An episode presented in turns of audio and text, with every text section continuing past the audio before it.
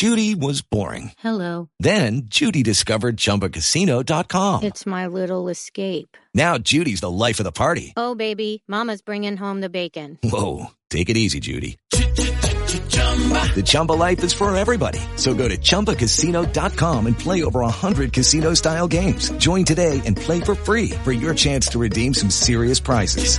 chumba ChumbaCasino.com. No purchase necessary. Void where prohibited by law. 18 plus terms and conditions apply. See website for details. It is Ryan here, and I have a question for you. What do you do when you win? Like, are you a fist pumper, a woohooer, a hand clapper, a high fiver? I kind of like the high five, but if you want to hone in on those winning moves, check out Chumba Casino. At ChumbaCasino.com, choose from hundreds of social casino style games for your chance to redeem serious cash prizes. There are new game releases weekly, plus free daily bonuses. So don't wait. Start having the most fun ever at ChumbaCasino.com. No purchase necessary. VGW. Void where prohibited by law. See terms and conditions. 18 plus. Let's get it on.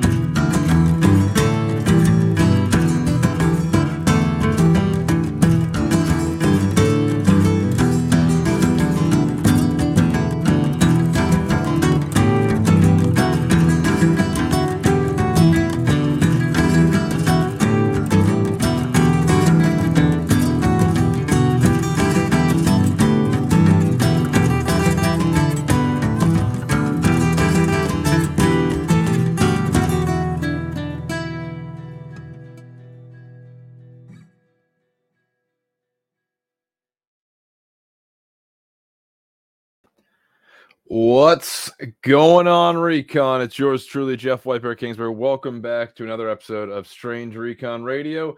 If you're watching over on Facebook for the first time, it's because I forgot this entire time I could just be clicking and uploading to Facebook.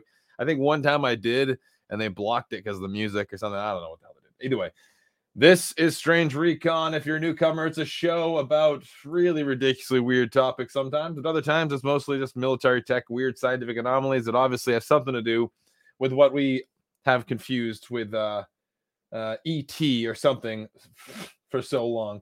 Uh, you know, there's nothing too woo to investigate, but doesn't mean I'm going to believe it just because we all hope it to be true. On today's episode, as you see on the uh, as the title there says, the Burt Rutan, Rutan, whatever. I don't know how to say this guy's last name. I do really, but I like saying it in any way I want. Um, we're going to talk about this, uh, the kind of person that is missing from aviation today. And as much as we would like a- Elon Musk to be that person, or I don't know who's running, who's running Horizons over there, or whatever the hell that name it. We, you know, Richard Branson ain't the guy either. We we he, we're missing someone. He's still alive.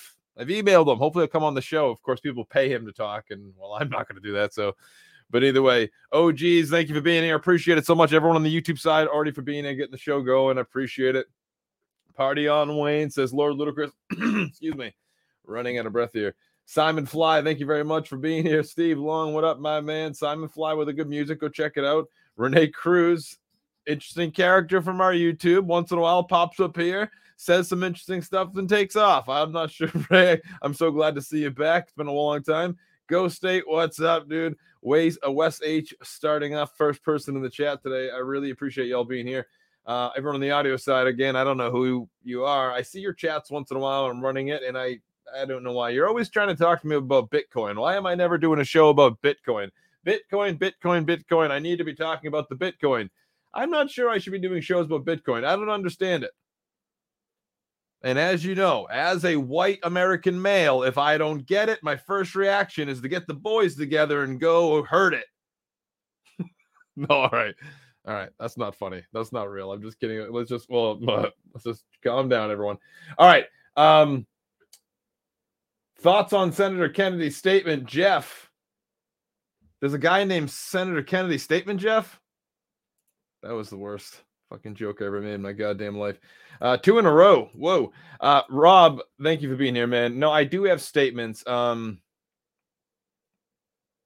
yesterday I, I, talked a little bit about it, but I, the guy, I don't know what the fuck that was. I don't know. I, excuse me for swearing. I said I wasn't going to swear. The algorithm will get you. The YouTube will come after everyone says. I never, I, every episode, I swear my head off all that, the whole episode. Could be why there's no one watching the show.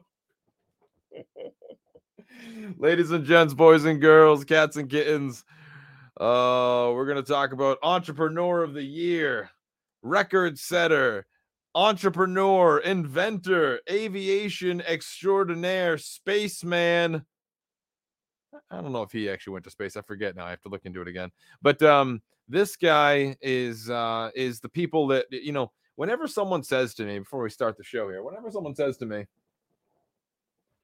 um, when they tell me that they believe that there are humans on the planet that could have made like novel or radical aircraft, then maybe we mistook for uh, for UFOs for a long time. And I'm not talking about the far off and away lights in the sky that look mysterious, or maybe even something brightening up the sky or flying funny or landing funny or whatever the hell it is that appears in that low information zone.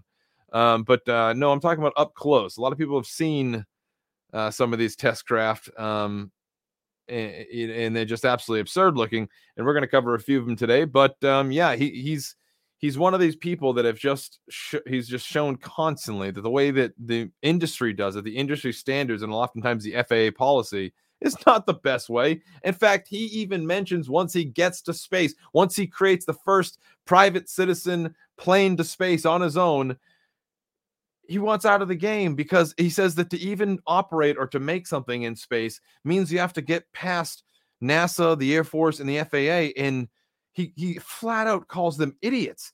He's like, we have idiots on councils making policy on me on whether I can go to space or whether we, you know, uh, we can deliver stuff to the to uh, uh to the, the space station. So you his first reaction is kind of hilarious. I mean, his reaction to uh to becoming you know this this this world changing thing like a civilian organization. Well, not totally, but uh, able to fund a plane and fly it to space in their own way.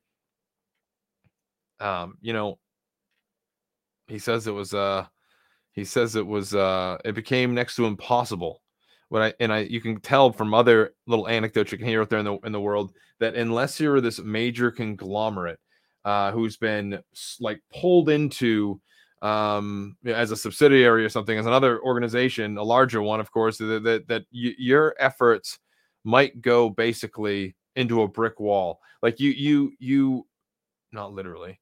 Um, you uh you have an easier time just readapting whatever your innovation is to a common product on the shelf today, be it a, well, what a seven, you know, pri- to its prior to its retirement, like a Boeing 747 or something. Didn't it just retire?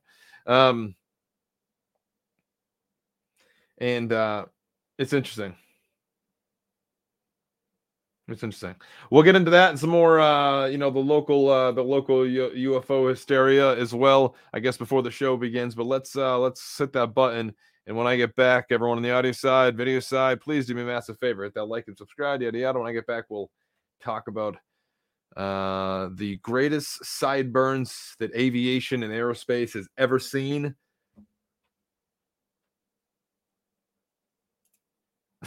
and if you haven't seen these puppies yet Get ready to get your mind blown, Recon. I'll be right back. Uh, weird intro. Welcome, Strange Recon. I'm here to discuss the so-called flying saucers. You out of your f***ing mind. was nothing more than a ob- weather observation balloon. Of course, which we, we both knew differently. Now I saw that. I don't give a goddamn what anybody else says about it. I saw that on film. Phil clasped and kissed my ass. He wasn't there. I was. When you know all the names in every language of that bird, you know nothing, but absolutely nothing about the bird. You're crazy. You're crazy, man. You're crazy. I like you. But you're crazy.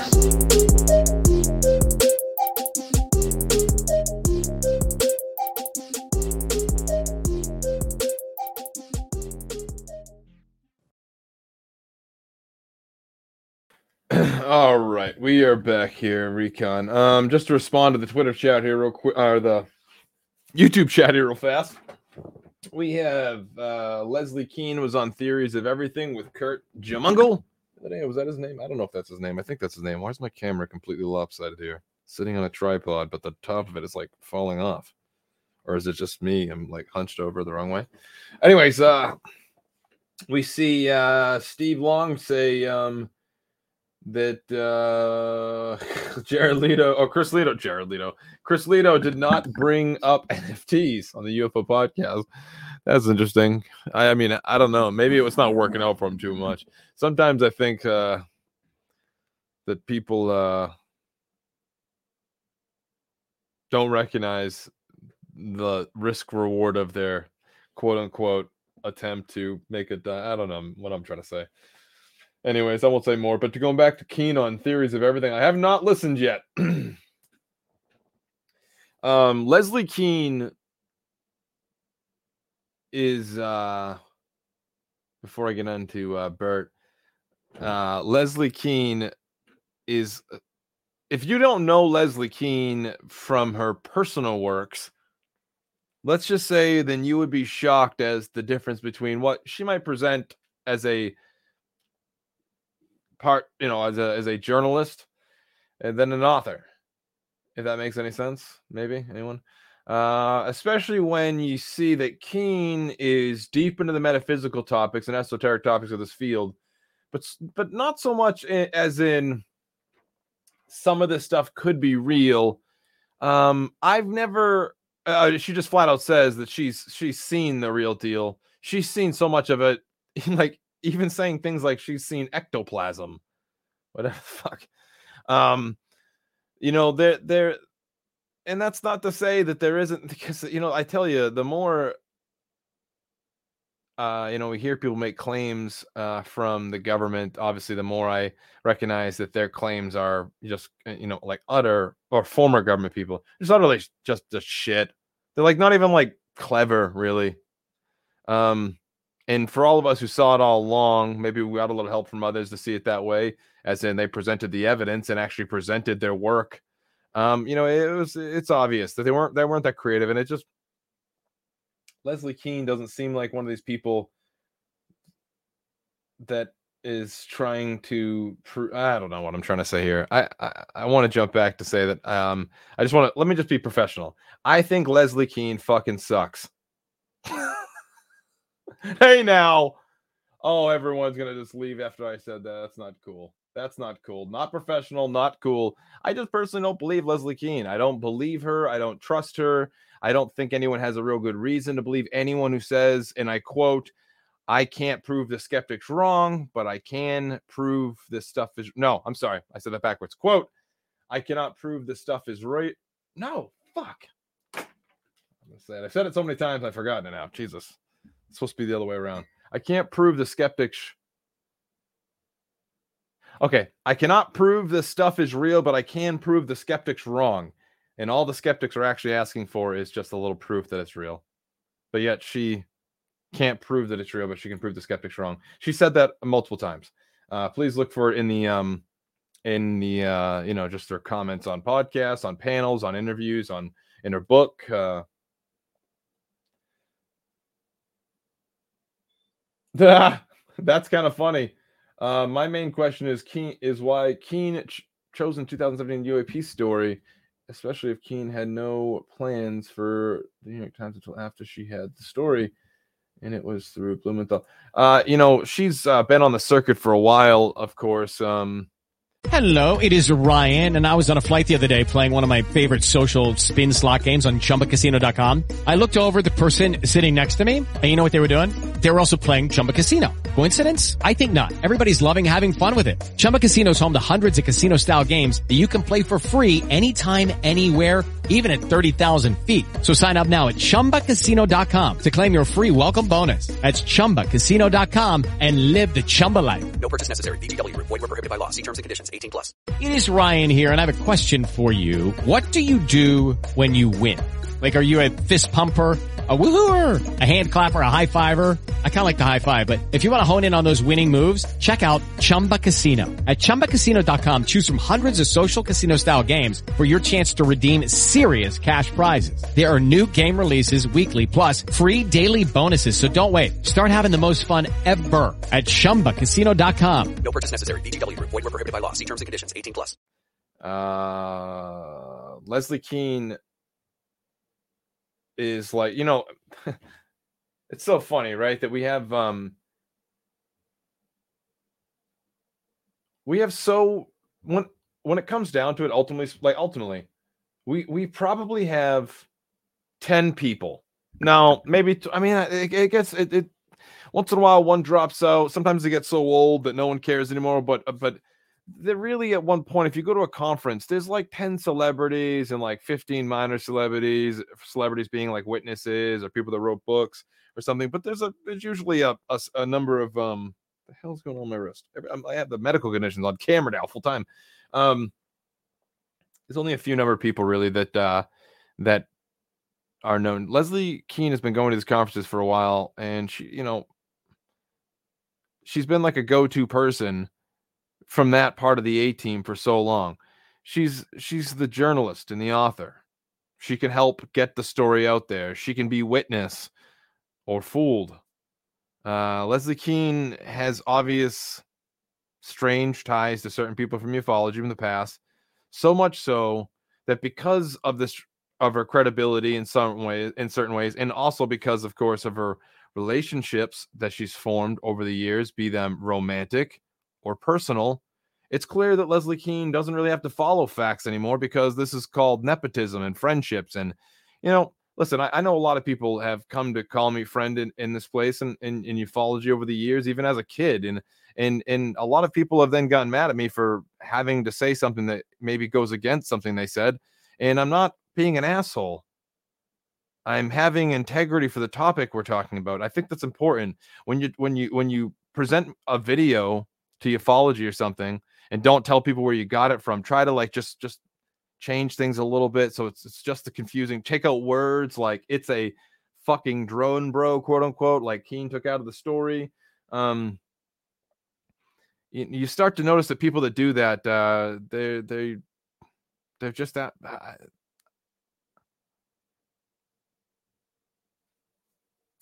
They don't even care that their friends do that. They just stay good friends with them. I mean, look at the relationship between Mellon and and Kean since like 2010. These people, uh, uh, like, they live in a not like I don't redact things world, and they just go on for decades, just just powering through, just powering through that, and no one gives a shit how wrong they got it or what type of situation that obviously they would lose objectivity in their storytelling they've been caught red-handed in. And if you know the stories then you don't i don't need to get into any detail i've shared this on facebook where there's a lot of older ufologists who might see this and think or they might not want to be called ufologists but they might think look at this fucking asshole. Who's this guy? Who's this person to say any of this? Well the fact of the matter is then uh, uh you know just like if you uh were to find out that like I was, you know, working with someone and and you were like, don't you think it'd be important to disclose that? Well, Leslie Kean is the type of person that doesn't feel it's important to disclose that she's basically working purely off friendships, nepotism, and horseshit, uh, you know, to, in order to create some sort of spin action that comes back and like uh, storytelling in this paper justifies the story that someone once told that she wrote down in a book. So because it's in the book and in the paper and it was told one time by someone, therefore it's real. Look, it's in the New York Times and in a published book. What are you? T- how are you going to say that's? It's like sh- she's like a master at just putting stories out there that have little to nothing to do with anything in reality. I find I can find. I mean, on to this day, I still think of like Christian Lambright's words. Mean, him, him and I talking, and and just like the TTSA movement, how she found herself in this position of being the one to bring all this to light with a few people. And what do you know? the people that he got most involved with, some of them, of course, down in Texas and stuff. I mean, you might know who I'm talking about. They're known as like spooky weirdos that have been best friends with these people for years and years, constantly. They don't, they don't eh, even hide it. Everywhere else, every other form of journalism, this would be squashed. They'd be like, Knapp, you work for Bigelow or something. What the fuck is this? Why would anyone listen to you? Kean, you're being, well, never mind if you don't know the stories of ufology, it's not up to me to be some sort of gossip person here. but if you've been paying attention long enough, it might be a little bit questionable when you see that who they're supporting and who they're working with and who they're just, ju- I'm just getting the story out. Hey, listen, I'm just getting the story out there. That's it. Hey, listen, I know it was the New York Times, but I'm just getting the story out there. I mean, what? I mean, I've I know that I've bought myself a nice uh, Maserati down there in Six and Corona, New York, but I'm just I'm just getting the story out there. Person's got to eat and drive, don't they? Um.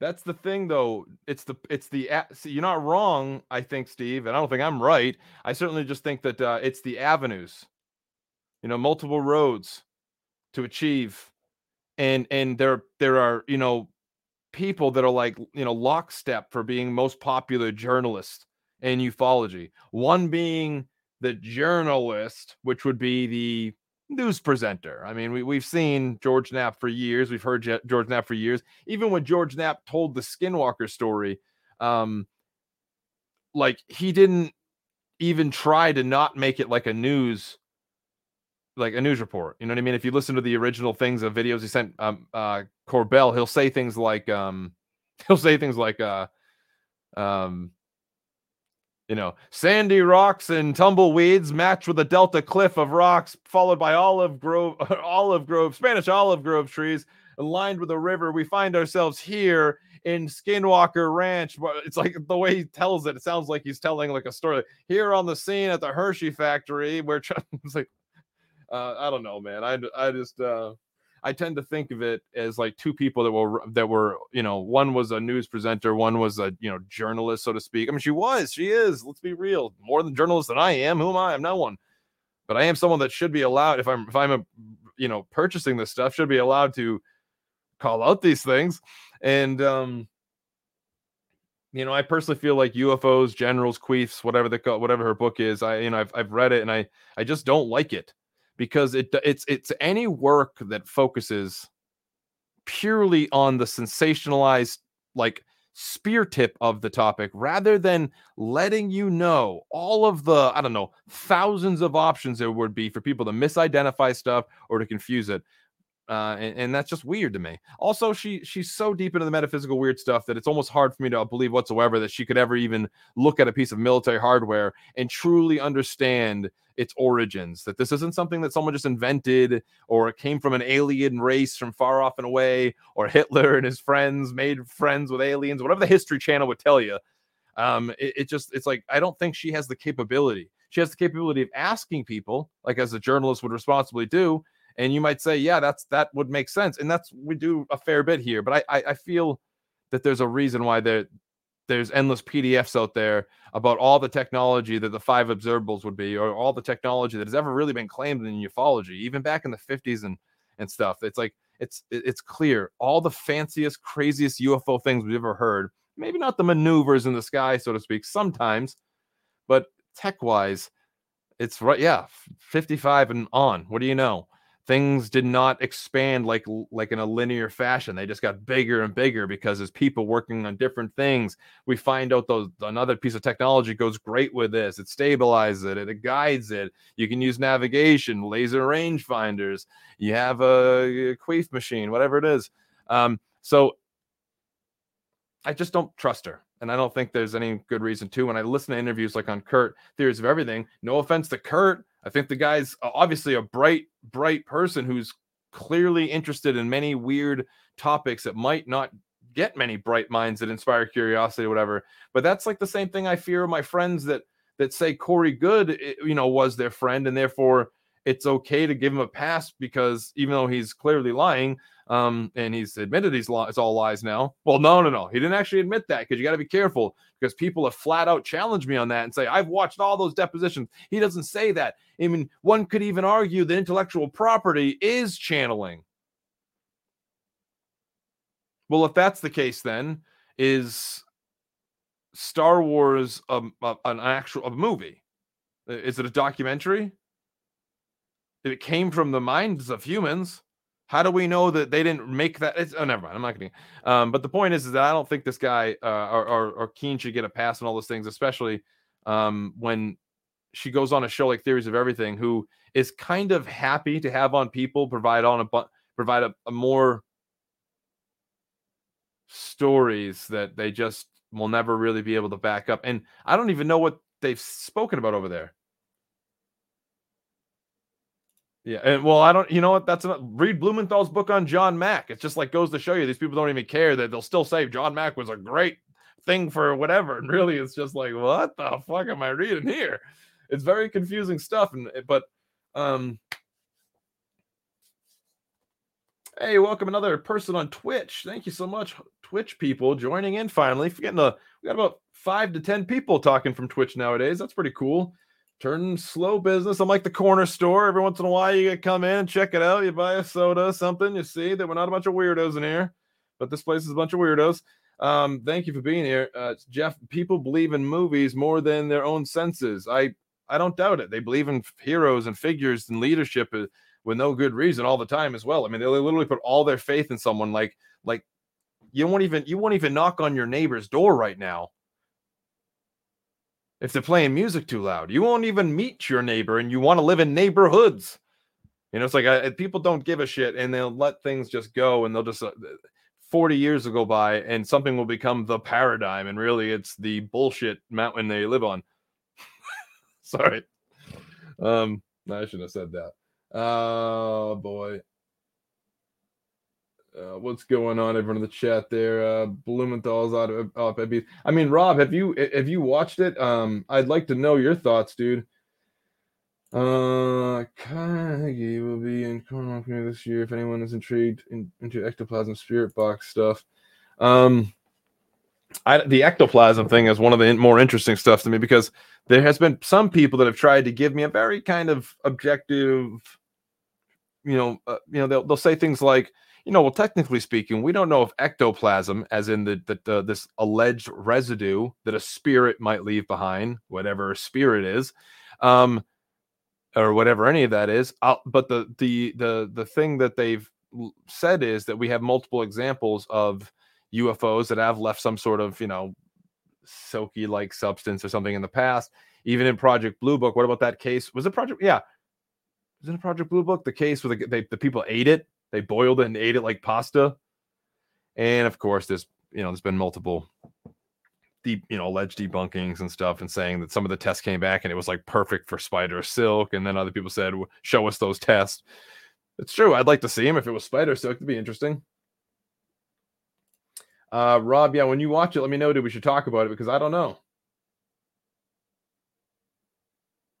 We're back to horsehead man territory. That's right. For all the all, all of you that don't know, um, you know, believe it or not, like actually, Kari on that one time I was abducted by aliens questioned my weirdness last night, and I think the fair the I think I should I could be I could be fair to myself here. I'm completely subjective about most of the stuff. Even my hardcore skeptic friends who know me as like a bit of a skeptic know the reason why I'm here, right? I've tried to debunk things that have happened to me with large groups of people. Far, far better at seeing perspectives of things or different perspectives than I have, and they've also been rather confused. One of the most confusing things is the horsehead guy thing. We walked to the door, we all saw this man standing and things smashing on this window. We walked to the door with the window he was in, and it was blocked off forever. Change changed me. I was like, there, there was no person in this doorway. Who was the guy we just saw smashing the wall in front of us? We all watched this person. And then we went and checked behind that window, and that window was closed off with metal and it had never been open in probably 30, 40 years. It was just impossible. And it was 30 feet off the ground. It used to be a truck ramp. I uh, go back and find the store if you want. But it just forever, I made me just go like, maybe there are things that are so like they're just just weird enough that makes it really hard to make any sense of it other than we were all hallucinating and all had a terrible misidentification of something that was not far away. It was not in the low information zone. This wasn't a light in the sky. It was a figure smashing forearms and fists looking at us like, like and we all saw it. Every one of us put two big flashlights and everyone's attention shot to the door. We all just held there. Maybe the person who was with me is watching this right now. They're a Facebook friend of mine. Chris May is one of them. Well, they were back in the day. I haven't talked to the guy in years, but should we talk about the uh, person we started the show for today?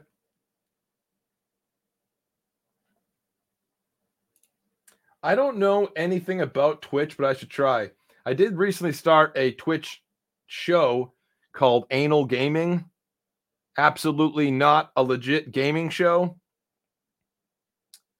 Um, if you'd like to join there, you can be. Uh, um, oh, I almost said it. I'm gonna get in so much trouble, man. Uh, no, no, no.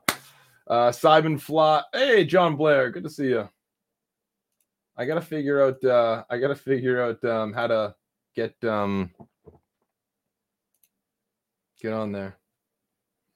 Simon Fly says, "What was the horse head saying? He wasn't saying anything.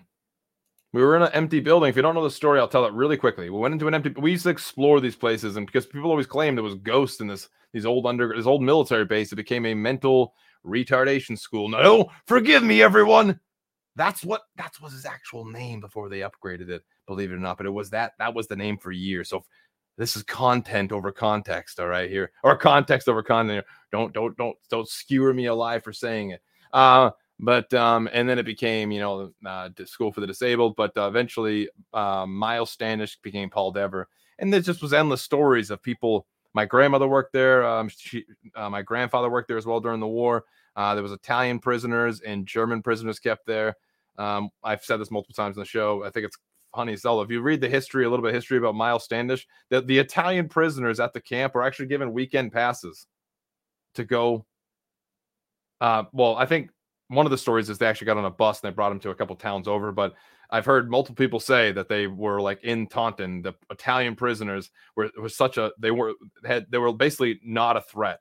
Most of them had family in the area and they were ready to leave Italy or get be out of that war anyways. And of course, as you know, the Italians changed sides at the end. the awful story of the uh, that the first um, anti-ship missile that was radio wire guided. We learned the other day. Terrible, terrible story. That was crazy. Beautiful, huge, giant Italian warship towards the end of the war. With the Lucky Land slots, you can get lucky just about anywhere. This is your captain speaking. Uh, we've got clear runway and the weather's fine, but we're just going to circle up here a while and uh, get lucky. No, no, nothing like that. It's just these cash prizes add up quick. So I suggest you sit back, keep your tray table upright, and start getting lucky. Play for free at LuckyLandSlots.com. Are you feeling lucky? No purchase necessary. Void where prohibited by law. 18 plus terms and conditions apply. See website for details.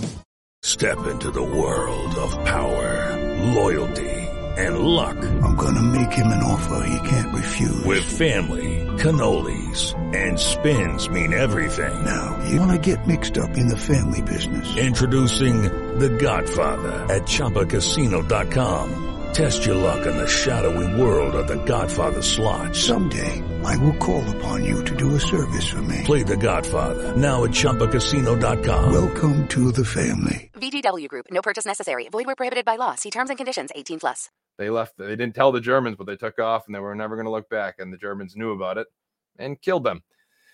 It was insane. Uh, anyways, but I'm down there and we see this. We hear a bunch of noises. We, are we're trying to figure out where the noise is coming from. We go upstairs. We look up there. We think there's a homeless person. There wasn't. We go back downstairs. As we're about to go into the tunnels out of this big building we're in, which is built into the hillside, we look down and there was a, a person.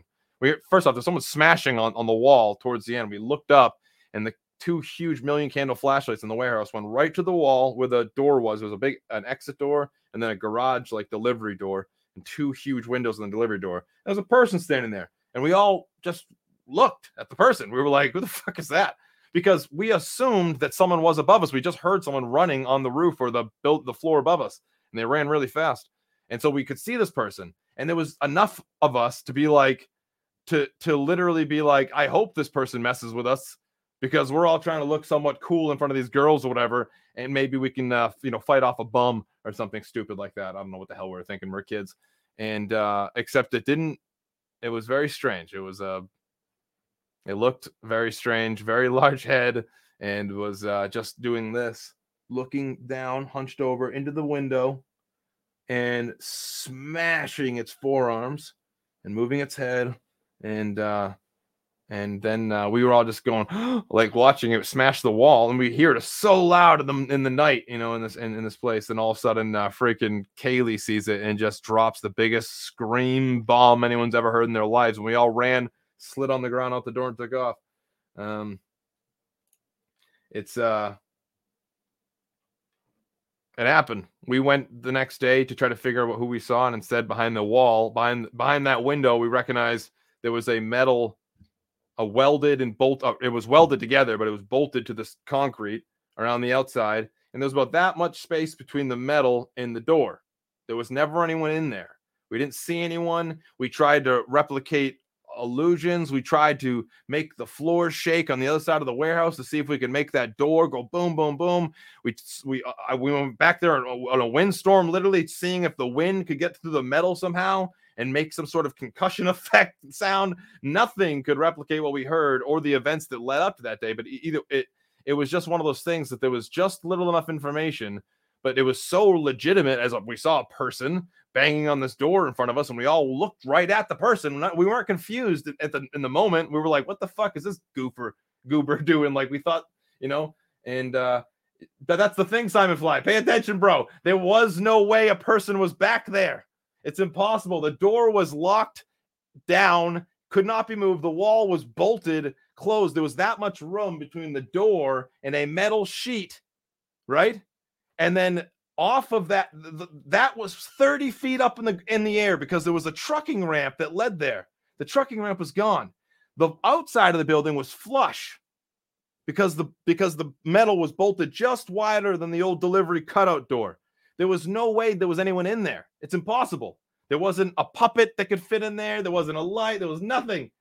Uh there was there no, there was no foot because you couldn't open the garage door either. It was like the next day, like I, I, I, think probably literally like 25 people went, all armed with bats and guns and knives or whatever. And we get there, and everyone's just like, "You fucking liars! You fucking liars!" And all eight of us or whatever just standing there, like, "No, no, no, no, no, no, no, no. This is not a door that leads nowhere. This is a door that has some way to get it behind it. You got to be able to because we saw a person behind it. There was no that was the one part we could not as children get past. And all those people today will just say, "So what? We saw a ghost." And I'm like, "Well, what the fuck is a ghost then?" Explain to me what a ghost is because in my mind that's not real. It doesn't make any sense. I want to know endlessly, almost almost bias like completely destroys my objectivity how a person was able to do that. I still refuse to believe there's a magical entity that for some reason went into that room and bang bang bang on the wall and whatever. I just don't I just can't believe that there is a thing out there that can go through walls that looks like a human is solid white and scares children in warehouses at night. It makes no sense to me. The only thing that makes sense to me is that a human did it somehow, but man, I was the little skeptic back then and people knew me as that. And I fucking am still that person today. I used to tell you, I used to tell you guys stories. I'd go on these adventures with these adults and they'd be like, no, this cold draft is the alien or is the ghost.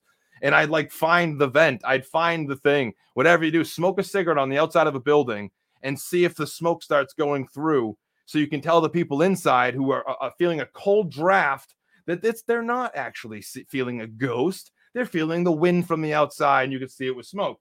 Um, and and that's all and that's and literally i wasn't mean to pay attention like you're like i'm mad but i mean like that's the problem when i say that sometimes these cases even though i'm not a person that could clearly i couldn't know every factor that ever was. It's ridiculous. I, I just wouldn't know every variable. I wouldn't be able to replicate it either. But it was so obvious that it was just a person. You know it was so obvious that there was just a human back there that when we found out that there's no fucking way a human could have been in there because there's no human on earth that could fit in there nor was there anyone that could go that could run the speeds we heard. So that's why, like, when people think of me as like, dude, well, maybe you just completely missed that. Yeah, I'm saying maybe I did, but all of the other people that I was with were so freaked out that they spent the rest of their lives uh call, saying they saw a ghost. I still like fucking explain what a ghost is then. Because we saw a dude back there with a really large head, but a dude, you know, looked a little bit like the the mask with Cher. uh, that's what he looked like and uh, I started hearing all these other stories from Paul Dever, and I was like, these are all bullshit. These are not what we saw. You're talking about something from Casper the Ghost. We saw a dude or a person at least, and um and and whatever. I don't know, man. I I personally don't put much weight into people like Leslie Kean when they say things like that. It's not because like I can't remember that one experience I had, but it's not what they're claiming either.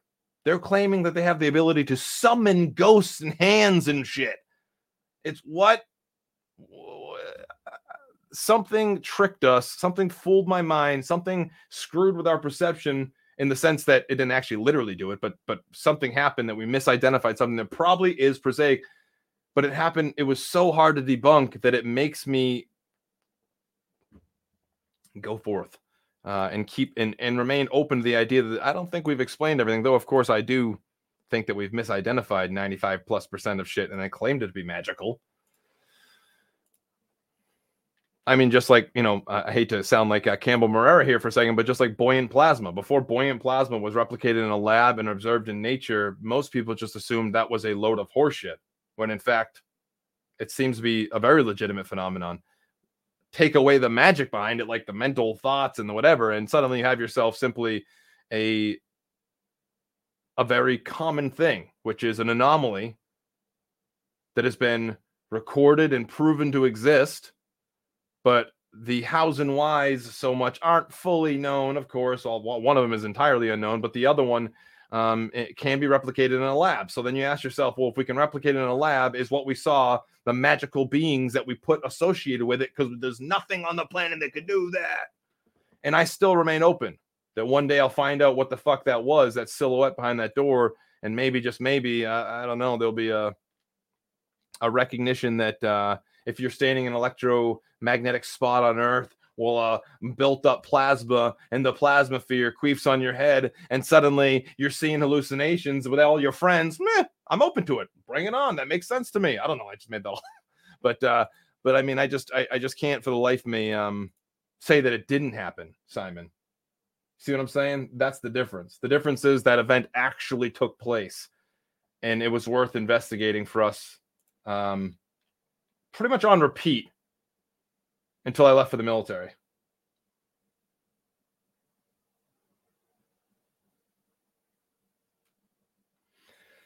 Um, and you know me, dude. I, I um, I, I, I pretty much am, am pretty closed off to people's claims because I, I can hear it. I, I've, I've been involved with this too long. You know, they see a light in the sky, they instantly associate it with something that they just can't, they just can't imagine what that light is. But if they were close to the object, clearly there wouldn't be the mystery in which, you know, um, um, yeah, it's the the the um, yeah, no, I've, I've, I've we've accounted for the hysteria. The hysteria was real. It it it made us all hysterical after we re- after we saw it. Well, Kaylee's scream made us hysterical. Um, but uh, I mean, literally, her scream was so loud; it was louder than the bangs. It was louder than everything. It was. We were in a warehouse in the middle of the night. It was the loudest thing ever. Um, but the it, the hysteria is not.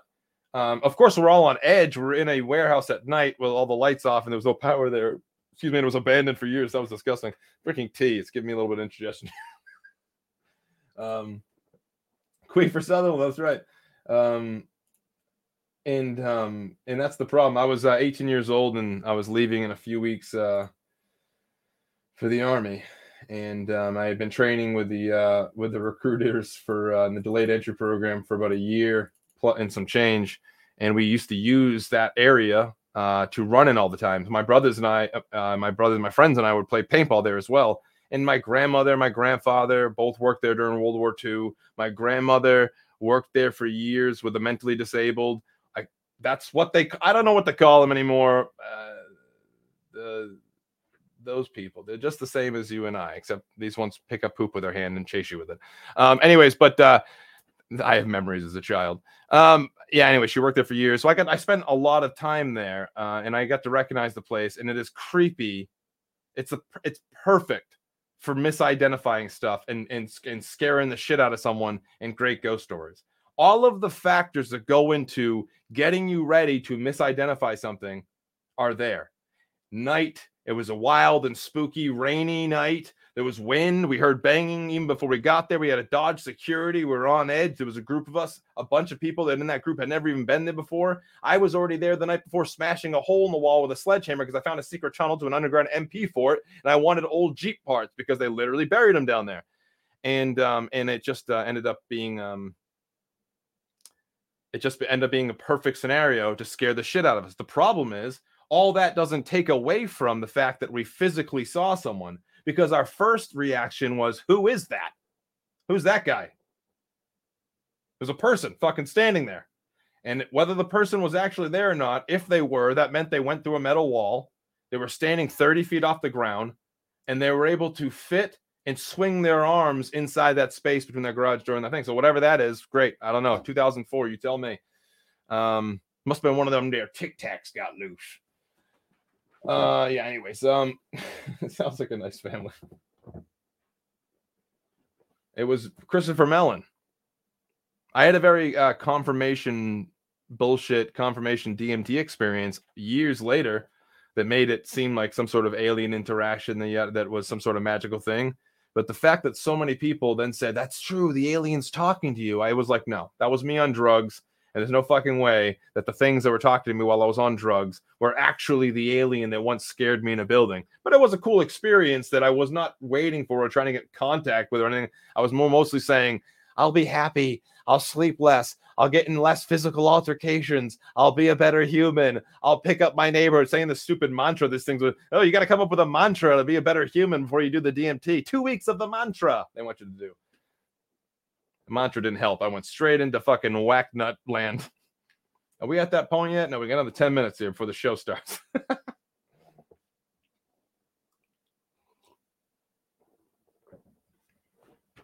I still hold out that what we saw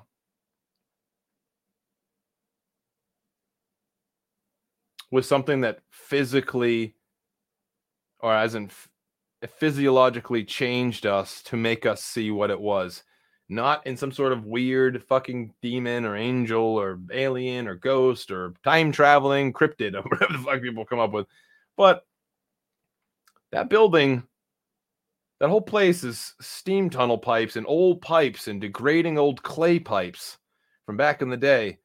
pockets of weird. It's in a it's in the Hockomock Swamp area. I mean, the whole place was a swamp before they built cities on it. Um, the air the area that is renowned for buoyant plasma, swamp gas, and all types of stuff. Um, people have captured uh, endless stuff on. I mean, even people that have nothing to do with the paranormal whatsoever. I mean, David Marler's book, he writes about that that Black Triangle um, spot, more like a home base spotted in Massachusetts uh, by the two reporters. They were simply going to the dog track after work and uh, in Raynham, and they saw this thing of this guy coming right at them. So they stopped, got out, and just and and uh, witnessed it. Witnessed this giant triangle flying from it. Not like a light in the sky, not three lights, but literally a home base or diamond shaped baseball diamond shaped uh, um, thing, and it had three lights on it, and they were blown away. But they said it was hovering right over the swamp, which is funny because that's where I saw my sighting.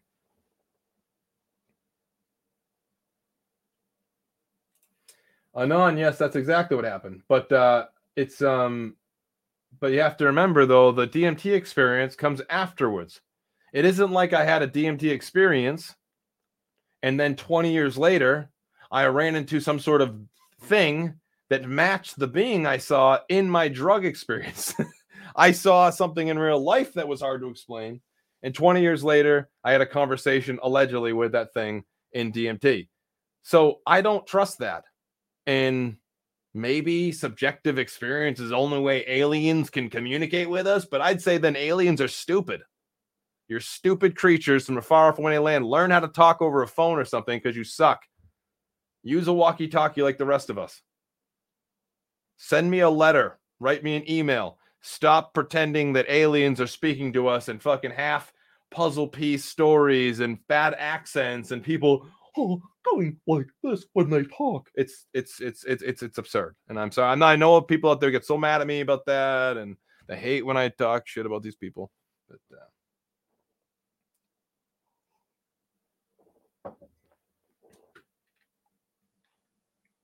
uh, Anon.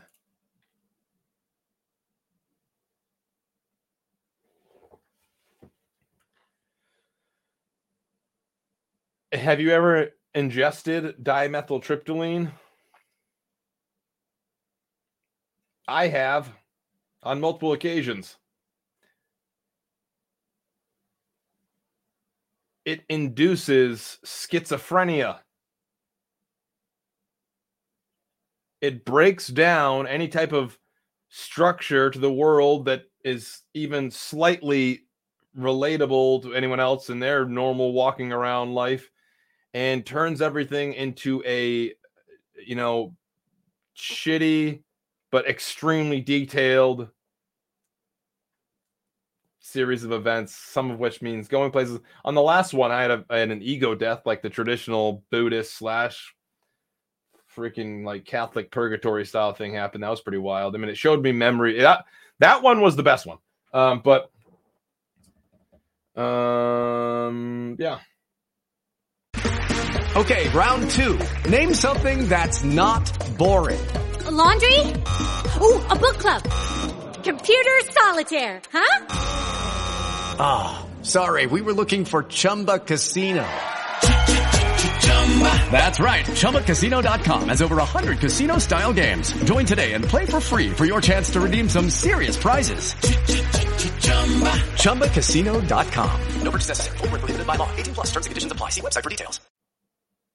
Anyways, moving on. This show is about.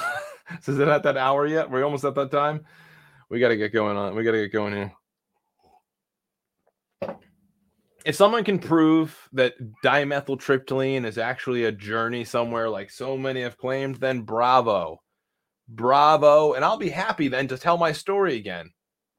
But it just felt like all the other trips I had until those experiences, the first and the last, uh, were just a bunch of fucking nightmarish, weirdish, like dream vision movie craziness things that make no sense and they're not at all insightful and sound just like when people talk about meeting aliens. Like, oh, I got to look at Mark Sims. I got to meet an alien. We had a relationship for days.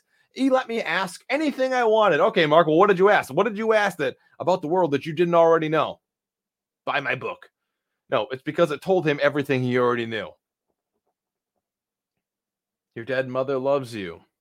The dog that you lost when you were four It misses you, but it understands you were just a child. Like all this fucking random shit like this. We get it. We get it. You're on drugs or whatever you're doing. You're not talking to aliens. You're fucking on drugs, Mark. You're in a van with Danny Shims, Sims, and you're high as shit. Okay. Anyways.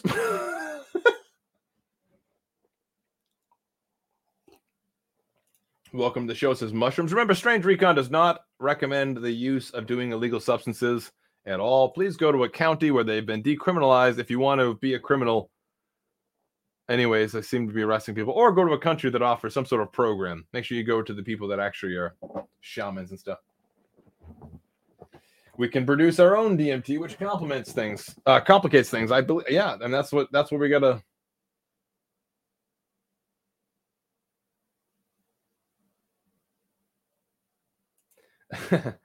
there's just so many parts of dimethyltryptamine that that seem to hold no weight in reality, but they are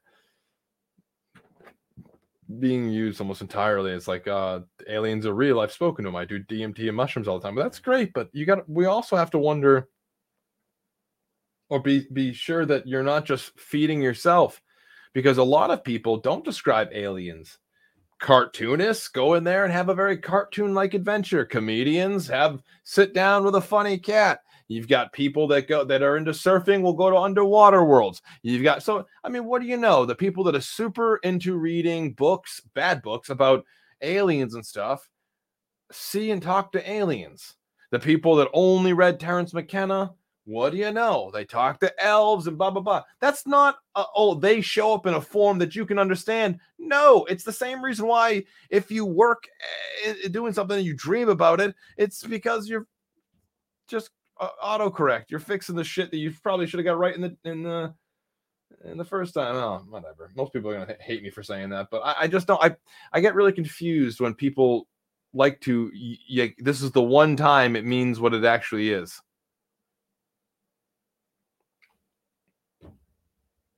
So if you have a dream of of you being a giraffe on on, on roller skates and you can't roller skate because you're stuck in a giant pizza, that's right. That means something, and you should seek help. It's like I don't know. We, we people like to take things and run off with it uh, and just believe it's like it's something else. But I, you know, I've heard so many people just not go that way at all. That's why I get very confused too when they look to talk to me because I have a very different opinion. But then I'll tell them my opinion, and they'll just find everything in the world to justify their opinion. And I'm just like, I've done more of this than you. I've spoken to the people that you're quoting their books. I've spoken directly to them about it. You're quoting their book. You're taking one or two lines out of their book. No offense, but like that's like what Graham Hancock does to anthropology. The guy will go somewhere and spend the weekend and and when he's quoting books, he'll take like a chapter out of it at best sometimes.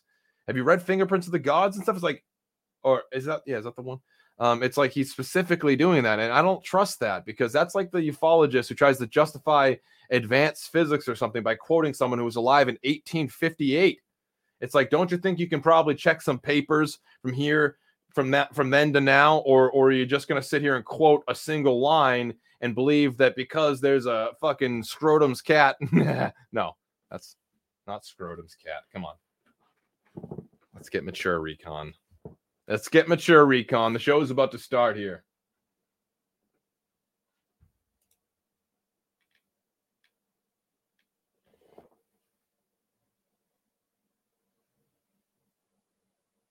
Creeper smile. Dude, the very first day I was I was on a panel with him and I No, no, no, no, no. Uh, there's something very interesting about that smile. Almost as if either he's lost all his teeth and he has replacements and he just learned to smile again so he could show everyone his bright, huge teeth, or, or something suspicious going on there. Um, but it's uh it's it's it's pretty interesting. Anyways, uh yeah, he's uh, he's a weird one. Look into Sim's old business on nanotechnologies. Interesting. I should check that out. Why does he believe such a stupid thing then about the walkie-talkies? hey, listen, I'm not trying to be rude, but that's not how walkie-talkies work. He doesn't even understand the basics of of frequency hopping radios or the encrypted net encrypted networks and the multiple cha- uh, uh, ability, uh, multiple channels to communicate on that some of these aircraft are using, including the cell phone in their pocket sometimes. Um, so it's like I've heard him say things that are just that are just downright inf- infuriating to me. Like, for instance, a pilot will fly near a balloon, right? A balloon, or fly near a quadcopter, and he'll say, Why didn't the pilot try to use multiple forms of communication with that thing? And he's not just talking about words of mouth, he wants you to and somehow psychically fucking speak to a drone. There's people at the headquarters of D, D, DJI that are like, oh, the systems are going crazy. Someone's trying to communicate psychic again. no, I'm not saying it's not real. I just, well, that's what you get when you champion people that are clearly crazy. Uh, You get pe- people like me who get to make fun of it. I, I'm telling you right now, I, I can't I can't know the saying it's not. I, I can't know that there's nothing cool to any of these or real to any of these esoteric topics or more metaphysical things. But the people that have been championed have been placed on the forefront, whether they're just a popularity contest or they've actually said enlightening things at one point. Um, if you think that they're, if you think someone like, um, like uh, that freaking alien channeler dude is something is, is supposed to add legitimacy, or a guy like Mark Sims who's holding a walkie-talkie and believes he's going to talk to a fucking alien through a simple walkie-talkie because they saw it in a movie once. These are not rational people. These are not people that are basing some sort of decision off even their experience because they can't even interpret their experience correctly. We've seen this so many times. I mean, bless his heart. Bless his heart. Oh, bless your heart. Um, Mr. Uh, Bledsoe, I mean, but we've seen that, right? We've literally seen this guy videotape rocket launches and drone flights or something and say, Thank you, God. Thank you, God. Thank you, God. Thank you, God. It's like, dude, that, that ain't God. That's fucking Phantom Works or something. That's a flight out of Kennedy Center. Look, you're gonna everyone where that guy lives, you can actually see a lot of rocket launches on a clear day for like a good 12, 15, 20 minutes of uh, uh, of action, as in whether it be smoke in the sky or light still shining on it or whatever. I mean, there are obviously there are times there's a serious cloud deck up there where you only might see like four minutes of the uh, three minutes of, but it's it, he's been wrong. We've seen it. How could this guy that is allegedly oh, what am I doing?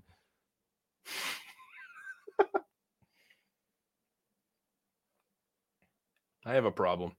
Can we talk about the person we're supposed to be talking about today?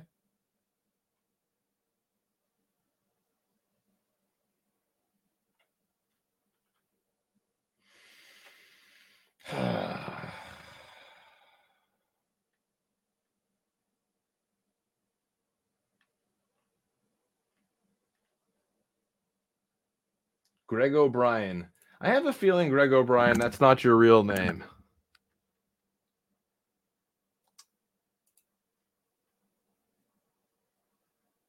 Greg O'Brien. How do I know you, Greg O'Brien?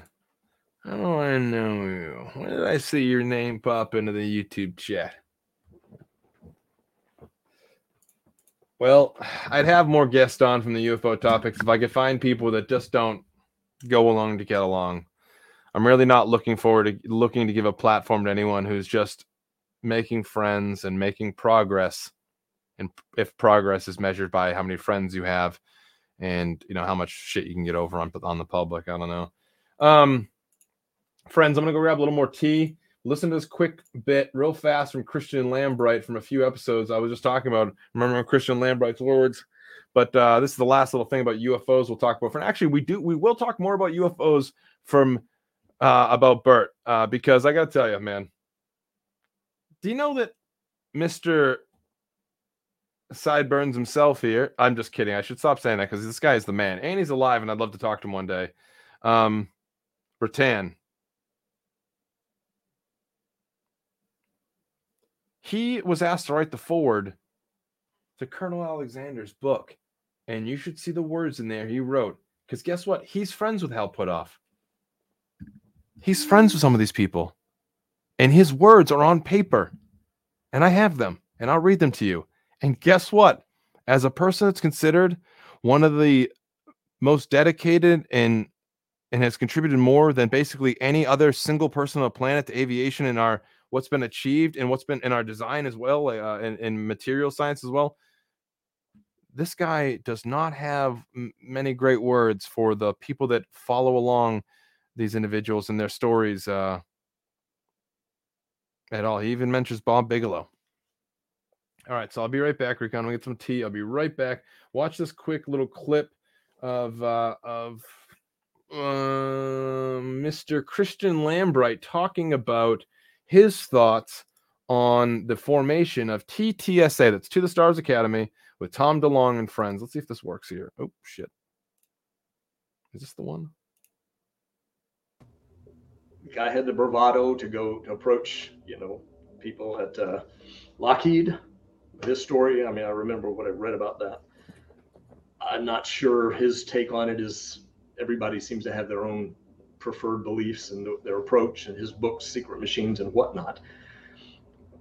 But where I get interested is what was happening when Tom DeLonge first started, and I don't mean to go into the subject if it's not the what you Oh, want I'd to talk love about. to. That's exactly But- what I'd love to talk about.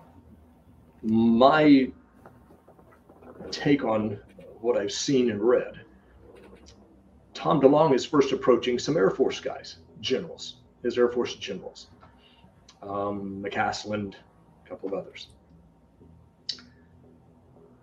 And a lot of this comes out in the letters that he was uh, emailing back and forth to Podesta. Hillary Podesta, Hillary Clinton's guy. But somewhere right in the midst of this, and much of this is we're talking in a three to six month time frame from the mid whenever it was 2015 i think 2015, to yeah. early 6 2016 when all of a sudden you'll notice his air force guys drop off the map. Suddenly he's met some people and he's flying down to texas. And then all of a sudden you have the to the stars core people and if you look at it, and I think it even he describes some of this in the beginning preface of his book, he was talking to the Lockheed guy when all of a sudden the Lockheed guy tells him to fly to Washington and he meets what he calls his CIA man, which I, me, 98% certain based on what I put together, that's Kit Green. I'm like, wait a minute, how did Kit Green get into this picture? Tom DeLonge was talking to the Air Force men and the Lockheed guy. Where all of a sudden did Kit Green come into the picture? And then he writes to Podesta and says, Now I'm supposed to fly to Texas to meet some very important people. A friend of mine was the one who even said, Yeah, Texas, that sounds like Hal Puthoff. And then all of a sudden you've got, you know, like I've said, I have tried to reach out to some of these people. I mean, I don't want to be talking about people that I've not tried to at least contact, you know, just to ask questions. But I realize I'm probably not the person you want to get to Yeah. ask questions about because it strikes me that same Kit Green, who was involved with the origin early on with NIDS and Bigelow, but whose name did not appear anywhere, appears in the formative positions with the whole BAASS and was there at Osset, but his name doesn't appear on anything was there behind all of this that led to To the Stars, but his name doesn't appear in any of that.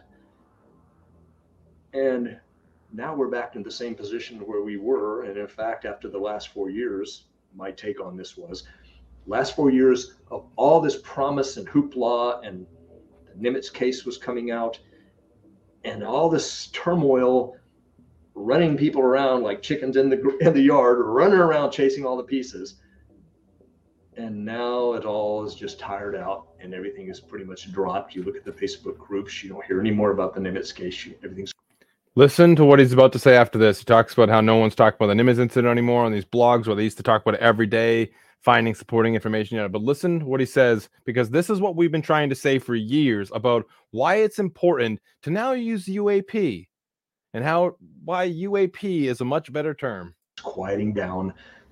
More documents from other things, and I think it's my my opinion is this was the plan. This was the plan all along. Somebody, even the UAS now, well now they've thrown now we're now it's called UAP, UAP Task Force. but they can go to Congress and give briefings to Congress on all the drone swarms that we're seeing around our ships from here to Timbuktu. And technically, that meets the criteria for reporting on UAPs, since that's a catchphrase that could be anything. Yeah. So they don't necessarily have, and we're not going to hear anything from it anyway. You remember Harry Reid's comment in his interview with George Knapp about Congress. Ready? the thing about Ready? Congress's statement that if we've never done it before, we're not going to do it now. And they've never had a real disclosure before. And guess what? Guess who's going to run the new task force? The same group who stepped in and ran interference with Harry Reid's program within the first before the first year was even over. OUSDI. Not Lucky Land Casino asking people what's the weirdest place you've gotten lucky? Lucky? In line at the deli, I guess? Aha, in my dentist's office. More than once, actually. Do I have to say? Yes, you do. In the car before my kids' PTA meeting. Really? Yes. Excuse me, what's the weirdest place you've gotten lucky? I never win and tell. Well, there you have it. You can get lucky anywhere playing at LuckyLandSlots.com. Play for free right now. Are you feeling lucky? No purchase necessary. Void where prohibited by law. 18 plus. Terms and conditions apply. See website for details. NASA, not some technologically, you know, some not some organization that's not in the defense industry or military side of things. It's not the Academy of Sciences going to be doing it. It's Office of the Undersecretary of Defense for Intelligence, which happens to exactly be where Lou Elizondo came out of. Oops. And happens to be where Chris Mellon used to work. And who are the people that Harry Reid, you can find this in his interviews and comments, that he claimed were the ones who ran immediately began to come in and run interference. One of the top guys that he named as running interference on it is now vice president at Lockheed. Oh, Recon. we tried to warn you. But y'all wanted your spaceships. Sometimes I wonder if it's a double take, you know, like a double play. It's not what look over in the right hand because the left hand's stealing your wallet type of thing at all. It's more like look over in the right hand because I'm putting something in your wallet you're going to think was yours all along. You're going to find it and be confused at first, but we'll slowly adopt it because, well, it seems like it's yours. It sounds like it's yours. It flies like it's yours. It's being identified as a mystery by pilots, and they're credible. So the thing in your wallet is not a UFO, it's a UAP. And to our government, UAP or Defense Department to some degree uh, uses UAP in our military branches as a very broad categorization of many things, like a bunch of fucking balloons in the sky, my friends. And you see, all along, Elizondo and friends wanted to fix this issue, wanted to take care of it. Do you know that there are certain arms within our government, within our Defense Department, that that probably could be working every day? That probably could have something to do like every single day. Probably even like the tr- like the true nature of their job it took full force of how it should be played out would have access to you know like deployable military units or be able to advise on you know vectoring aircraft off to take care like that's how much attention and flow of money would go into something like this because there's a bunch of targets flying around. We got a bunch of expensive weapons to shoot them out of the sky of course the targets that are flying around are mostly things that are bags that are so weak they couldn't fucking hold air here on the ground, but somehow they, you know, you know what they're doing up there, 60 miles up or so. Not always 60 miles, but close to sometimes. Um, not literally, but have you seen some of these things are 100k up, and uh, they're talking about a, a balloon structures, a possible Chinese blimps that can make it to 100 kilometers. What the fuck? That's basically like a satellite. That's that's space.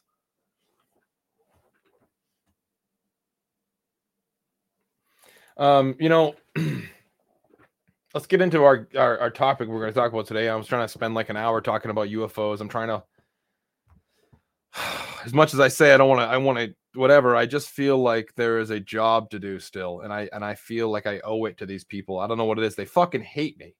These people hate me. They don't want anything to do with me. If they wrote about Roswell, if they wrote about fucking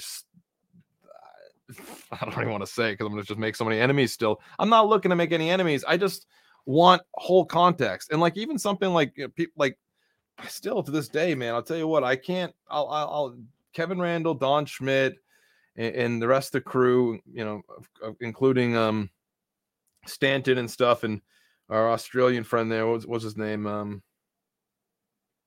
they all have a very interesting interesting perspective of what's going on there but I, I i lose so much respect when someone holds on to something that is so freaking flimsy like like like flowery tape and stuff like that. I just i just it just breaks my soul.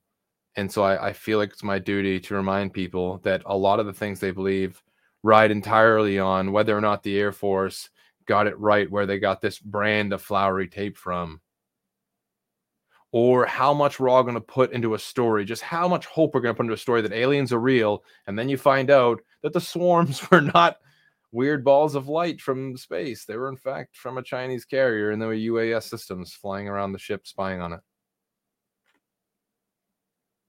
These individuals tend to, I don't want to necessarily say grift a buck, but they, they, they it's very suspicious that the stories don't get redacted or changed. Dave Beatty, much respect to him. Who saw that Mr. Dave Beatty posted that thing about correcting the Nimitz timeline movie? Dude, Dave Beatty gets a freaking, unless I've missed something entirely, Dave Beatty gets a huge step up of respect from the recon crew from here on out. Come on, everyone. I mean, seriously, how often do we see people who raise so much attention for a topic literally say, hey, now, whoa, there might be some things here that I didn't get right because, well, I think maybe there was some people misleading the scenario. Uh, and if you disagree with that, let me know why. But I'm I'm telling you, I have so much respect for a guy that that openly says, "Hey, we got it a lot of this wrong," and and, and that's and that's cool with me, man. Because all I want is to expand on the context, add different perspectives, and of course, zero in, adjust our scope on what we're actually talking about, and to have so much just just just white noise of of just ridiculousness added to that case uh, by so many people who were basically just fucking quoting a document. Excuse my language, but anyways, all right, let's get into this one here. Ready? We're talking. We're here. We're here. Got here today to talk about some Burt Reynolds of the sky with the sideburns like you've never freaking seen in your life. I mean, this guy is unreal. This is unreal. Burt Ratton. No, it's Burt Rutan. Named Entrepreneur of the Year by Inc. magazine and described by Newsweek as the man responsible for more innovations in modern aviation than any living engineer. Wait, should I start some do some sort of segue? People say that I just uh, I don't segue in anything. We're talking about goddamn spaceships, my friends, and the people that make them. And how I agree with him when he says that working with the FAA and NASA together to set up a company that wants to bring stuff to the space station like satellite parts and all that good stuff. And I don't know, Playboy magazine for the for the for the uh, for that one weird astronaut. Um, but the uh, the the he said it was like working with idiots. He said you have a bunch of administrators and people like Congress people that I don't know talk about Ezekiel's wheel and stuff as being what's flying around in the sky, but um uh, are controlling things that have policy, you know, that control policy on the FAA and transport and space and what do you know? That's all part of it, all wrapped up in a in a few different divisions and organizations, but it all falls under the same committees in Congress. And he called those people idiots. And I thought that was kind of cool. But uh, by the way, before I read this um, about Burt here, please do me a favor and head over to burtrutan.com where he has so many great lectures on there from 2004 when he flew Spaceship One. Oh, when they flew Spaceship One, um, and uh, from 1986 when he flew around the world nonstop, first continuous flight around the world nonstop. He designed an aircraft that could fly 27,000 miles and did it. Uh, it's um, he's just this, just in general, one of the weirdest, most interesting people that doesn't see things. He does things in a very German way, and I respect that. And the German way seems to be CAD is not going well, you know, advanced modeling and stuff for aircraft design um, is not going to it's almost like an artist building something rather than whatever. Like you, you spend too much time talking about it, you will start reducing the chance you'll take the right amount of risks. And in his words, which I think are incredible, research and development is not research and development anymore.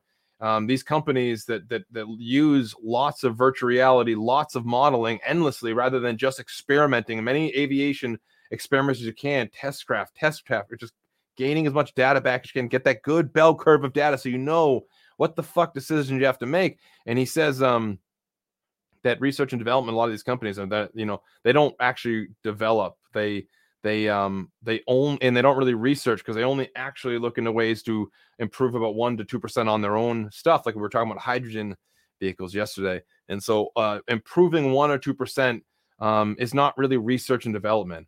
He believes what research development is like kind of the German way, which is just start putting these weird composite materials together get something that is in a radical shape, throw it in a wind tunnel as is a physical model, scale down, scale that son of a gun up, and start flying and see how it goes. And and that's why when I was looking into the hydrogen stuff, I found it interesting that almost everything pointed back to northern Germany and um and up uh, up up north because of of the just the the way they fly. It's a very different normal like the you know it's like someone in Alaska taking a bush plane or bush pilot to get to a town somewhere because the roads they don't exist and there's a lot of people flying over fjords and giant canyons and lakes and stuff and rivers up there so they need to make these advancements in aircraft for the little jumps rather than the long ones um box boy in the super in the on the chat box boy with the clear is that Dick Tracy? Or are you trying to say that you're some sort of CI person there? It looks like, hello, anyone else notice the duping delight behaviors regularly present with these experiences? The duping delight. Uh oh, we have we have someone who's here from who's here from uh Hap Hapro. no, I'm sorry. I saw your picture and all I could think was like old Jan Aldrich or something. Uh walking around in his raincoat asking questions. No, I don't know if that's true. Jan, hope you're all right. Um, I'm, I swear a lot. People don't, you know, I don't think Jan will ever talk to me again. I have a terrible, terrible time not being like this. All right, let's get back into Burt's thing here because this guy's the man. I want to read about him real quick. First off, while I'm reading this, take a look at this picture. Everyone on the audio side, I apologize. And by the way, we lost what 15 some odd people because what I'm not talking about aliens and shit. Jesus Christ, all freaking mighty. Give reality a chance. Humans have achieved so many goddamn amazing things. It's unbelievable. And if you start putting faith, what you shouldn't really put faith in anything, but if you start actually seeing human achievements and appreciating them, you'll recognize that maybe, just maybe, there is conspiracy that is real, like as in the conspiracy that technology goes about 40 50 years ahead in a wave gap before you really get a whiff of it or a use of it. And so who knows what that means for what's out there and maybe that's what you saw. I guess that's a little conspiracy You're using a lack of evidence to form an opinion but at the same time chip away at what humans have achieved and suddenly you'll be impressed uh, take a look at this photo real quick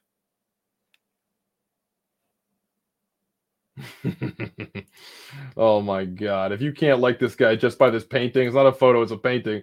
If you can't like this gentleman from this freaking painting, I got nothing to say to you, sir, ma'am. Here we go. Oh god, it's too good. It's too good. yes.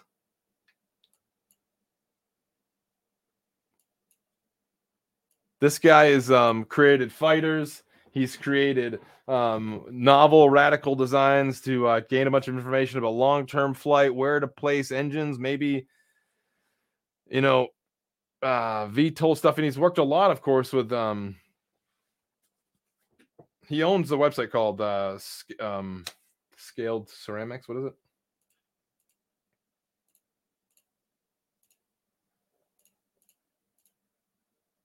I'll bring it up at the end. But uh, he's a big part of the. Uh, um, hi, Dorothy. Sorry I didn't see your chat there.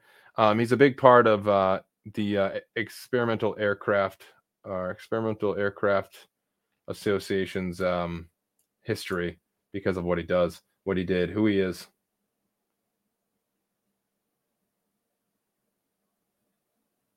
Lee Majors.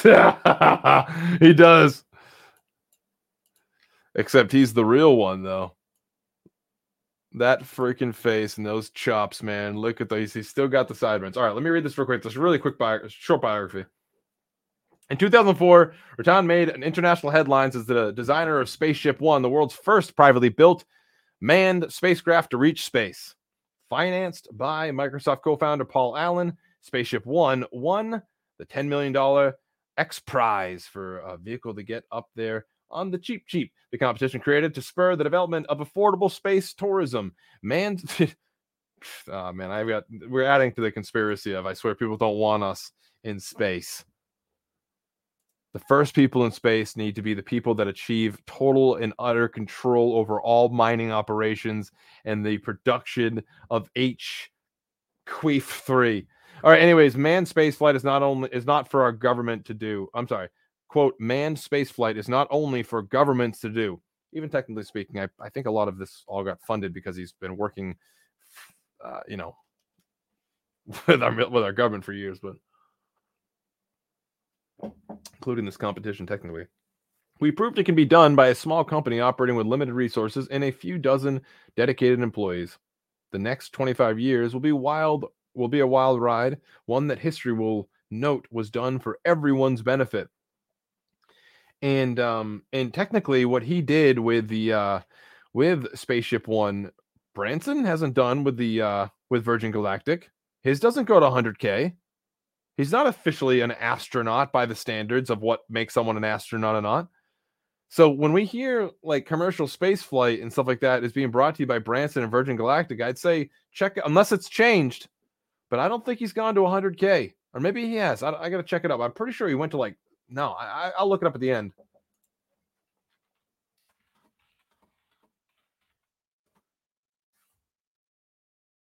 Eighty-nine kilometers. Told you he's technically not an astronaut. That's a big deal when it comes. That's a that, I mean that's a you know 55 miles versus uh 65 miles is a pretty big deal. Um Hey Rob, take it easy, man. Thank you much for being here. I miss you, dude. All right, let's get going. Let's get going back to this real fast here. The exciting development and launch of the Spaceship One was featured in the in, in two Peabody Award winning Discovery Channel documentaries, Black Sky, The Race for Space, and Winning the X Prize, which was cool. If you haven't seen Winning the X Prize, really cool. I've not seen The Race for Space. I probably should watch that. Inspired by the success of Spaceship One, Virgin Group founder Sir Richard Branson started Virgin Galactic, engaged Scaled Composites. That's the name of his company, Scaled Composites. Check that out earliest of the early days of the Roswell conspiracy of what some of these materials might have been made out of that this thing crashed in Roswell or Corona uh, was. And you've heard, is this some sort of new ceramic or something? Well, turns out in the, in the 40s, 50s, and 60s, the United States was working on matrix composites that that look wild. And if you don't believe me, um, Lucky Land Casino asking people what's the weirdest place you've gotten lucky? Lucky? In line at the deli, I guess? Aha, in my dentist's office. More than once, actually. Do I have to say? Yes, you do. In the car before my kids' PTA meeting. Really? Yes. Excuse me, what's the weirdest place you've gotten lucky? I never win and tell. Well, there you have it. You can get lucky anywhere playing at LuckyLandSlots.com. Play for free right now. Are you feeling lucky? No purchase necessary. Void where prohibited by law. 18 plus. Terms and conditions apply. See website for details. It's not new. It's it's not it's not a new invention. The idea of doing these uh you know carbon fibers, ceramics, and and and uh, fiberglass setups or whatever. But look at that drone I just showed you two days ago. The NASA's new shape-shifting high altitude can fly forever type of perpetual flight thing. It's it's completely a giant matrix. Like the whole thing is these little like sticks that are that have material coming off it, and the material links together in very very thin layers, and it's impressively strong and extremely lightweight and and it could change shape and basically fly at elevations and hang out there for a long long time. In 2012 paul allen announced Stratolaunch systems which Rutan uh, as board member scaled composites is now building what will be the world's largest airplane to serve as the carrier ship for the revolutionary orbit space launch system Rutan designed a legendary Voyager, which is the 1986 badass aircraft, the first aircraft to circle the world nonstop without refueling. He also developed the GM Ultralight, an all composite 100 mile per gallon show car for General Motors and 100 miles per gallon. And uh, is this Proteus? Prote- I don't know how to say this. Proteus? I don't know. I don't know words. But um, uh, affordable U2 like aircraft. His Virgin Atlantic Global Flyer broke the Voyager's record time, becoming the first nonstop solo flight around the world. The success of scaled composites owes itself to Rutan's philosophy that the best ideas come from the collaborative efforts of small, closely knit project teams, an environment unlimited by adversity and risk, which is asking a lot because basically, if you got a corporate gig or a military contract and you fail miserably more than once, oh boy, you might not be looking at some sort of uh, easy way of getting another job, and certainly in some of these spaces, or or you could be like a con man and just and just somehow get around for years and years, uh, like certain individuals we know in in the aerospace or defense world that are involved in ufology in certain ways. Lasers are aliens. What do you do for a living? I make lasers. okay. Uh, let's go. Um, let's see here. According to Aviation Week, Rutan is a capable manager who is able to attract technicians, pilots, and workers who revel in the entrepreneurial and creative spirit existing at scaled composites, which is pretty much the exact opposite of a description that you hear about Bigelow Aerospace. Go to glassdoor.com and take a look. I've read pretty much every review on there. I don't know how it's even a company. Winner of the Presidential Citizens Medal, the Charles A. Lindbergh Award, two Collier trophies, including on Times Magazine's 100 most influential people in the world to ever live. Rutan is the founder of Scaled Composites and the most aggressive aerospace research company in the world, based in the Mojave, California. Am I saying that right? Based in Mojave. His company has developed to test a variety of groundbreaking projects from military aircraft to executive jets, showcasing some of the most innovative and energy efficient designs ever flown. And um, he retired in March 31st, now lives in northern Idaho. He gets paid to lecture, and his website is freaking awesome. If you're interested in his website, I'll put in the notes, but uh, he has endless videos of his speeches, including one from 2023, where he does a Zoom chat with uh, Argyle, Texas high school aerospace class. Let me say that again because when I went to high school, the classes were like on nose picking, butt picking, um, you know. I'm gonna keep going. That should stop. The classes were a joke. I don't know if you realize, but this. Let me read this again. This is a Texas school. I've always heard things about Texas. Maybe it's not true. Argyle, Texas high school aerospace class. High school aerospace class, dude. You couldn't ask a kid at Taunton High what the fuck aerospace even meant. They'd be like, aerospace? I know that dance. Hold on, turn on the TikTok. Here we go. I was just dancing like the girl. Remember that Dave Chappelle skit where uh, he's he's driving along with that lady from the very first Dave Chappelle show episode where he's like she's doing that dance move from that commercial. It's like, bitch, what are you doing? All right.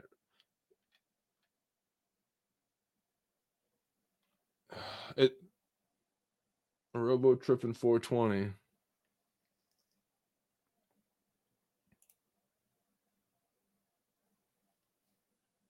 Robo tripping 420. Robo tripping 420. That's a cool name.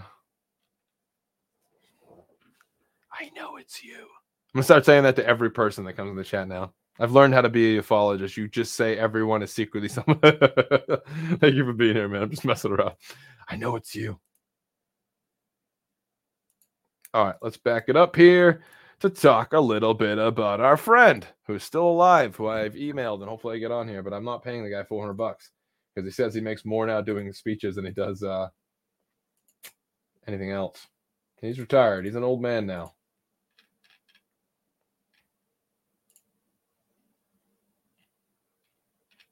All right, let's jump up here real fast to talk about one of his aircraft, which I found to be freaking quite awesome. Of course, we're talking about Voyager. something that I'm absolutely in love with is, the idea of um, extended cruising. You know what I'm saying? Uh, to Dick Rutan to um to be able to go do something all at once. So, you know, I, I mean, I love the stories of the sailors that circumnavigated, and you know, the idea that Voyager circumnavigated on a gosh dang single tank, and it looked just absolutely badass. It's the same shape. It's just a large drone U- UAS shape of today. But take a look at this real fast. Why is it not coming up? Oh, too bad Rob left. I actually was looking into something for him. I forgot to bring it up. Damn. Is there a reason they were okay? Here we go. Voyager. I was looking up something for Rob. We had talked about it often. How a lot of people in ufology talk about 45 degrees. I think was coming down, whatever it was, was coming down like at a 40, 45 degrees. Um, 40 degrees is is the most comfortable degree to come in where you're hitting the brakes. Most aircraft by design, and if they go any nose deeper in there, you're going to break yourself up or burn up, unless of course you're made of fucking reentry materials. Um, it's gonna get hot and you're gonna go meteor speed. Um, and so a 40 to 45 degree tends to be the elevate uh, the uh, degree break on automation when it comes to vehicles re-entering Earth's atmosphere. You've heard traditionally since the 60s, thing was coming down on like a 45 degree angle. That is re-entry degree. That's they keep they try to travel in a 45 degree position and angle coming down, and like that's like their thing. Um, but anyways, let's look into this real fast. Voyager on a wing with a dream. A small group of people set out to achieve the impossible. Miss Yeager sitting in the seat there. on a wing in a dream, a small group of people set out to achieve the impossible to fly around the world without stopping and without refueling. It was the originally believed to be the project would take 18 months. It was originally believed the project would take about 18 months. Design, construction, flight, and permissions and testing stretched that 18 month project to nearly six years. In early 1986, Voyager was flown to Edwards Air Force Base in California. She was fueled for hours, and on December 14th, she was fueled for hours. I wonder what the process is for. Um, and on December 14th, 1986, Voyager took off on what would become the world's longest flight. Voyager's first I'm sorry, Voyager's flight was the first ever nonstop, unrefueled flight around the world. It took place between December 14th and December 23rd, 1986. This milestone flight took nine days, three minutes, and 44 seconds. The absolute world distance records set during the flight remain unchallenged today. He has words to say about that as well. To this day, no aircraft has flown more air miles than Voyager's 26,358 statute miles. Cosmo Kramer. We need to know the statute of limitation on this one. Not even close. The A uh, the FAI accredited distance at 40.212 kilometers. The structural weight of the Voyager aircraft was only 939 pounds until it had fuel in it. The, uh, when the airplane took off full of fuel, pilots, and supplies, the gross takeoff weight was not, first off, how did they poop?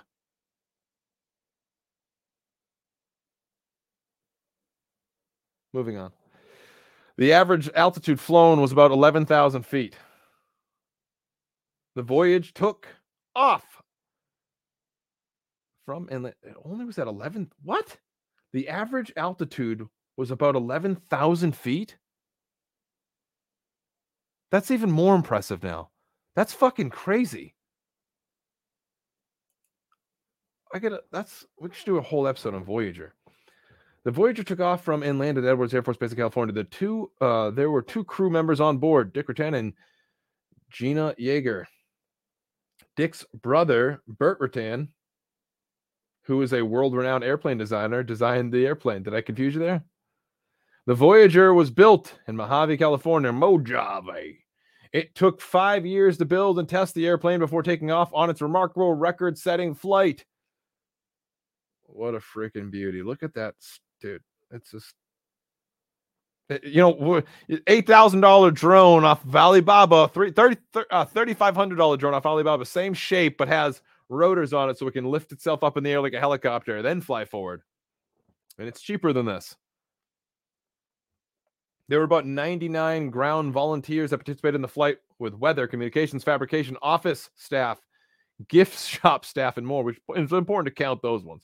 Primarily individual contri- primarily individual contributions and a few product equipment sponsors financed the Voyager. The project did not receive any government sponsorship. His other projects did, though. I think I'm pretty sure because I was he I was watching a speech of him talking about a, quite a few of his were.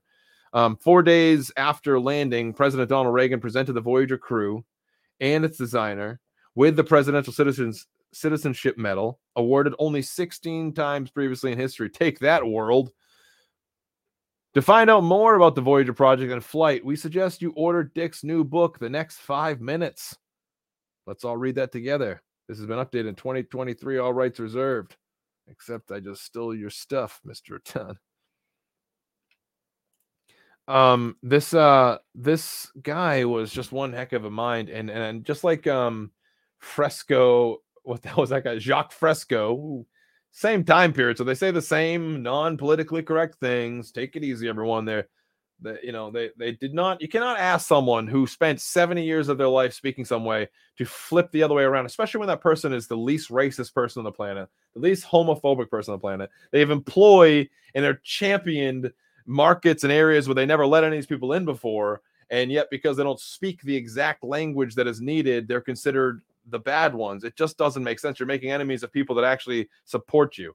Um, uh, but of course, that has to be looked at closely because if you go too broad with that, you have a bunch of jackasses walking around really trying to ruin people's days um, and lives. Anyway, so let's move on from there. One of the aircraft we're going to talk about real quick because I try to move on quick here is um, is one of his badass designs that found its way in the hands of NASA's Langley Research Center. Um, what do you know? It's another shape that you see in a common UAS today, except with rotating uh, wings with rotors on them. This thing is uh, one badass VTOL design. You see it, the Osprey and other stuff that's been uh, coming around. I think um, is it Solinsky? Who the no? Who the hell makes that new one that's coming out soon? Shit. Drawing a blank. I'm not even showing you the screen. I'm just talking crap. Let's look at this real fast together. We'll talk about the Ling Temco Vought XC142 Alpha VT, VTV XC142. Okay. Um, accredited with uh, designing quite a few features on this, most of it. Um, this guy, you know,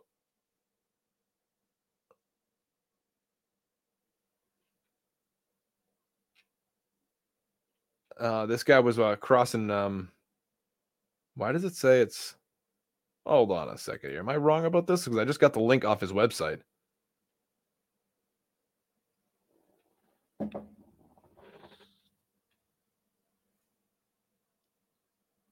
Sikorsky. See? Yeah. What did I say?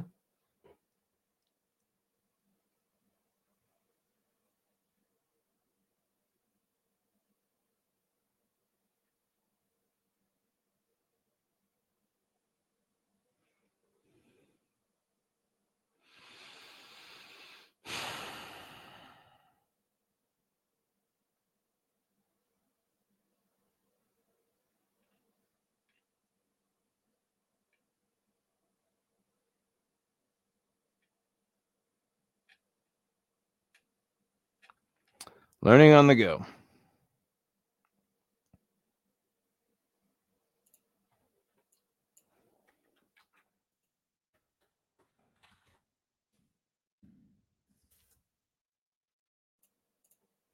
Let's go to the Air Force Museum to get a more accurate look at what the hell I'm trying to say because I feel like a jackass. I'm sorry. Here we go. Burt Rutan at the Air Force Museum's homepage. Bring this up. Oh, look at those sideburns, my friends.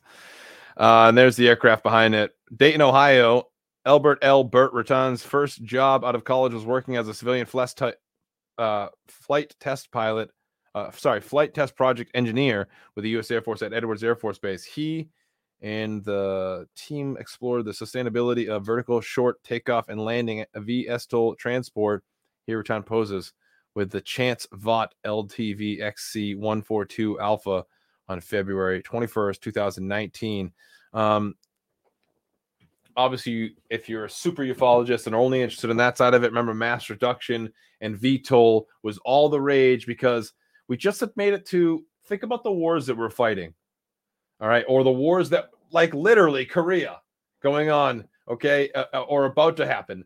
And you have the idea again of what like lessons learned in World War II. What if we go back to some sort of uh, Pacific or French Polynesian islands or something?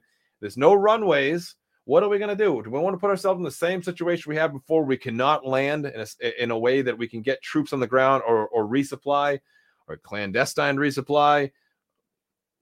Of course, the helicopter. The helicopter made uh, was obviously adapted um, across the world almost simultaneously at the same time. Uh, almost, I should have said both there, but uh, but the helicopter had some problems, did it not? And we saw that DARPA and others were working on it right away. Helicopter's loud it's cost effective, but also, you know, you, you chip something in the wrong place, something goes wrong with the helicopter, suddenly things don't fly right anymore. You need some pretty good uh, um, people working on that thing. Um, and just upkeep uh, for a lot of the stuff it, it, compared to some of these other vehicles is looked at very differently. Um, I, I, look look at all YouTube debates of like the Osprey versus some other designs, and it's clear that there's it's an ongoing discussion, you know, but uh, it seems that um, that most people do not want a a one option VTOL craft in the future. They don't want the idea of an auto rotating helicopter falling out of the sky, and they don't want a heavy engine up front and a runway needed. So they want something that can do both. Of course, you've seen a lot of these eVTOL things set up where the the thrust the thrust on these things is insane. The just like a Tesla, the speed from touching the pedal to it going is awesome and it just makes things a, a, a lot different. You can go up quickly, rather quietly. It's electric engine, and um, and then instantly rotate the wings, and what you got yourself an airplane now essentially, and you just fucking buzz off. And so they were trying to do this a long time ago. Of course, you, you're looking at one right now, but um, it's uh, it was one pretty cool time, I'd have to say, to be if you're into aviation and and uh, working for uh, solve uh, problems in the military back then. You know the keeping the force safe, keeping logistics and speed. And uh, you know, if you, what do we always talk about? Be able to move, shoot, or communicate. And if you can do all three of those things better than everyone else, you're going to win. And um, and to access some of these more hazardous places, the Air Force and others have always been very, very timid. You know, there's been approved projects, and this jump jets is eh, things like the Harrier that have taken off in other places. But and of course, we have vehicles right now like the F-35, but you don't want to land any of that shit on a jungle floor. It's just not it's not really the ideal situation. The Air Force has a terrible, terrible history of trying to land on rough runways and things not going so great for them. But uh, if you're interested in more of the LTV X uh, XC142, let me just read off some specs here for you. It flew a cry, uh, took a crew of two to fly it. At 32 full equipped troops could fit on board. 24 stretchers for for uh, the medevac vehicle that it could take an 8,000 pound payload in addition to its dry weight. Its length was 58 feet, quite large. Um, wingspan is 67 feet. You're talking about a much bigger platform now. Where the hell are you going to put this thing? Is it on a carrier? You got a fucking bunker you're going to put it in? What, what are you going to put it in? Um, height is 26 feet tall, which is is uh, is not as tall as I thought it was going to be, but it's still pretty big. Uh, wing area, a total of 535 square feet. Aspect ratio is an 8.6 to 1. Okay. Um, empty weight total 22,000 pounds. Gross weight 34.4 thousand pounds. All filled up. The VTOL weight, though, yeah, I'm sorry, VTOL weight to use the vertical takeoff, you ha- it could be no more than 34.5 thousand pounds and 1400 US gallons of gas. Power plant was on a General Electric T64 GE turboprops that offered uh, 2100 kilowatt each. Kilowatt. General Electric T64s. The General Electric T64 is a free turbine turboshaft engine that was originally developed for use in helicopters, but which was later used for on fixed wing aircraft as well. General Electric introduced engine this engine in 1964. The original engine design included technical innovations such as corrosion resistant and high temperature coatings. The engine features a high overall pressure ratio, yielding a low specific fuel assumption or consumption assumption. It's assuming a lot about how much fuel it takes. You know, we never really get specific with the engine. We just ask it to assume that way. I don't know what I'm saying. Um, although the compressor is uh all axle it like earlier. What does that say? Earlier General Electric T58 designs the power turbine shaft is coaxial with the HP shaft and delivers power to the front of the engine, not rearwards. It delivers power to the front of the engine. That's weird. But is it better? I don't know. 14 compressor stages are required to deliver the required overall pressure ratio. Compressor handling is facil- facilitated by four rows of variable. St- uh, what is that? Bleed air variable stators.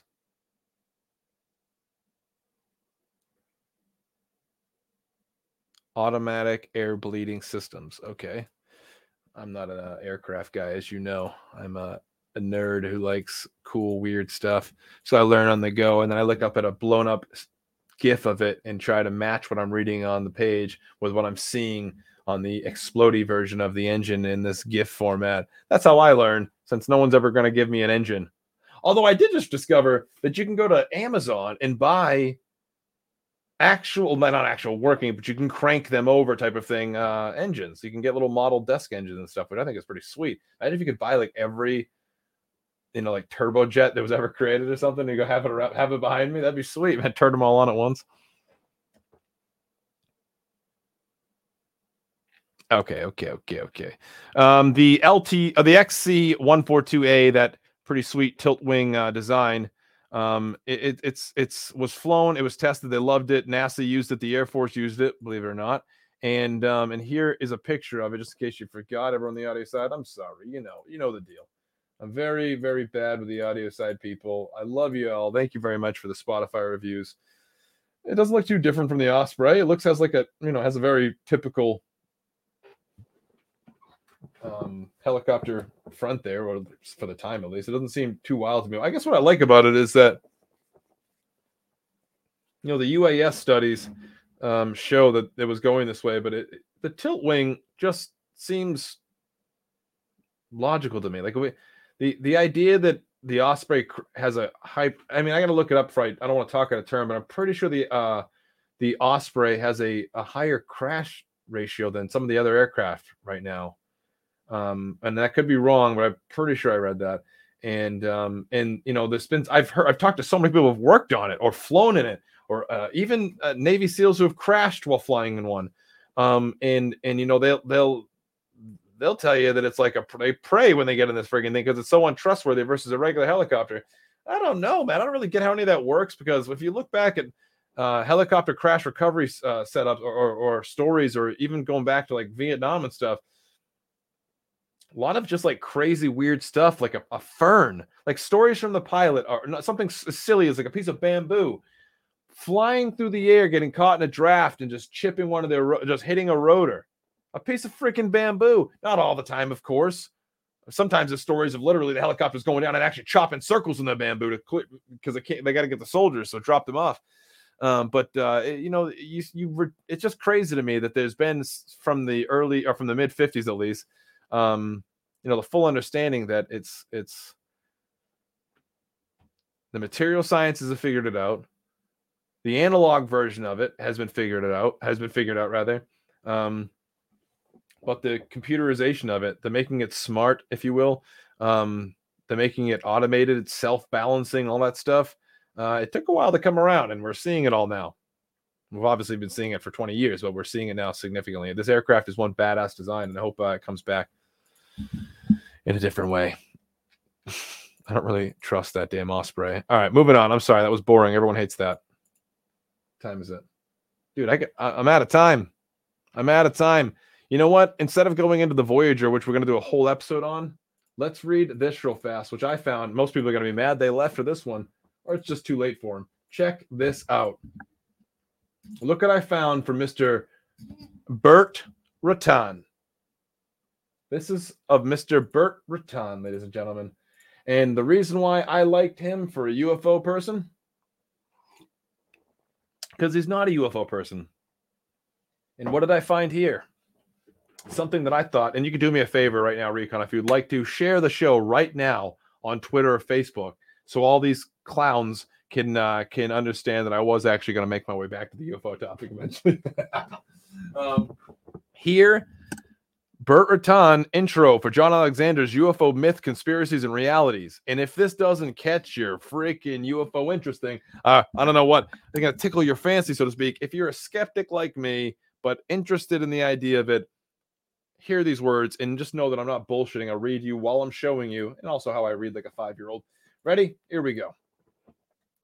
Mr. Tan intro for John Alexander's UFOs, myth, conspiracy, myths, conspiracies, and realities. And if you don't know who John Alexander is, this person is well known within ufology, obviously for years and years. Let me just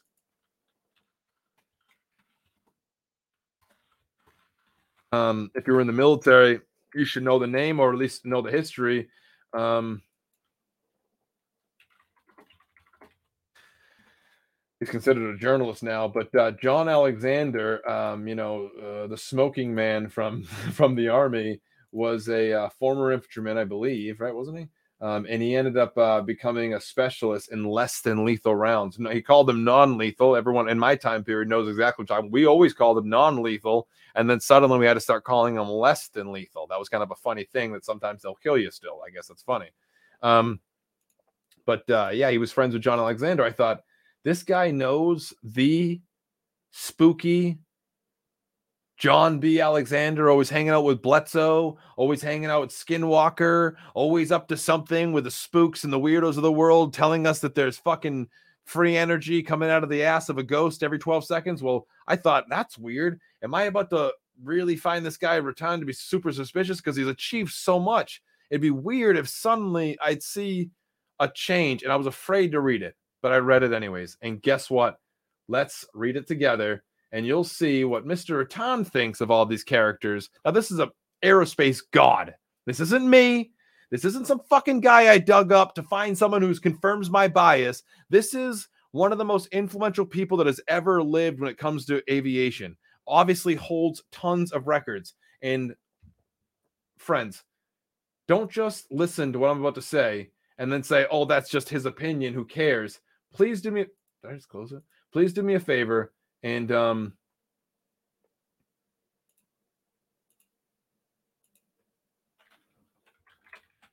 and consider what um,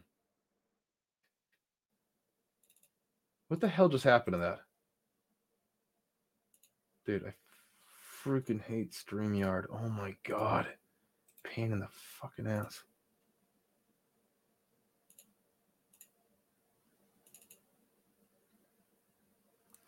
Give me a second, Recon. I try to open it back up, and then it does this thing where it closes the freaking thing instead of opening it.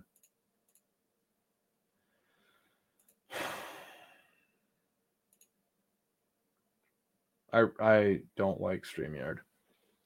And I'm forced to use it because I can. It's like the only thing I can afford.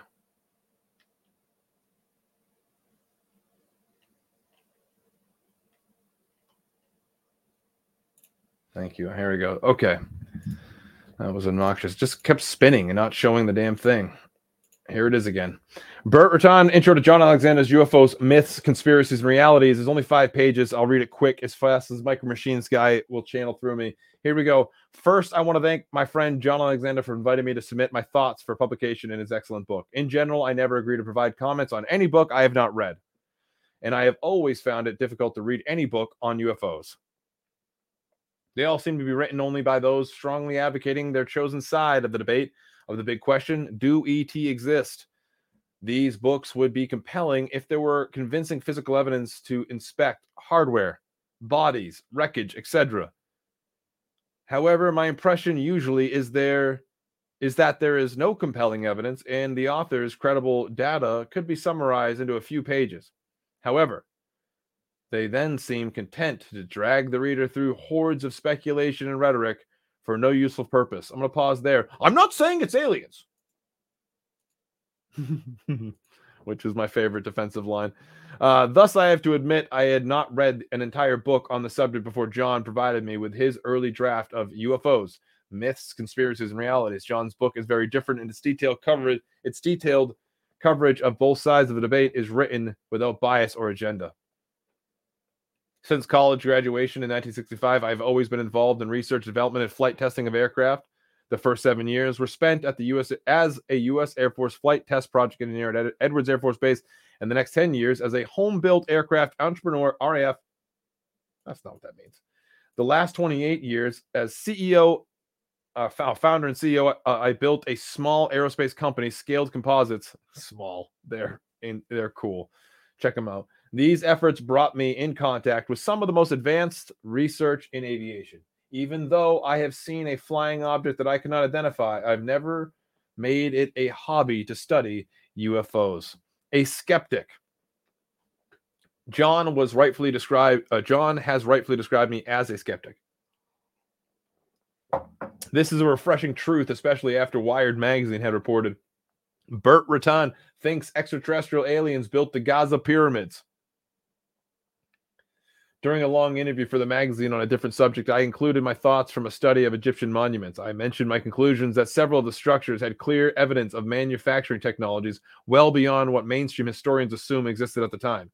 This is a fascinating subject, indeed, but it has nothing to do with ET aliens. For me, it's a far easier to believe that it is far easier for, to believe that ancients had developed methods to cast or machine granite and these methods were later forgotten. Then to believe that starships had visited the earth to help humans stack stones. I love that he's put it that way. As a hobby pursuit, I have usually enjoyed researching some kind of mystery to provide a welcome distraction from my day job. I do not claim to have solved ha- have solved any of the mysteries. I merely dig away to get to the point where my own gut says, "Now I know." This is not a proof. It's merely just satisfaction in my own mind that further study will be boring, thus forcing me to find another hobby. I think we can relate to that.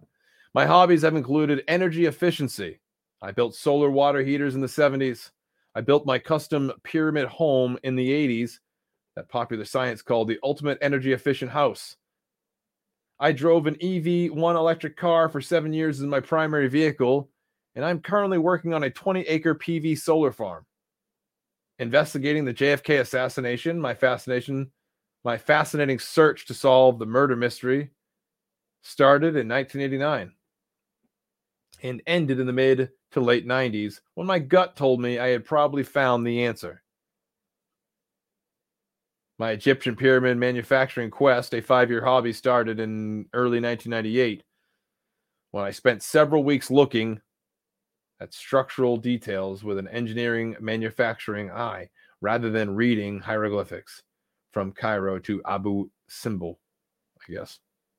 My recent hobby, 2006 to current, a survey of climate data and an assessment of the analysis and presentation methods of those promoting the theory of catastrophic global warming caused by human emissions.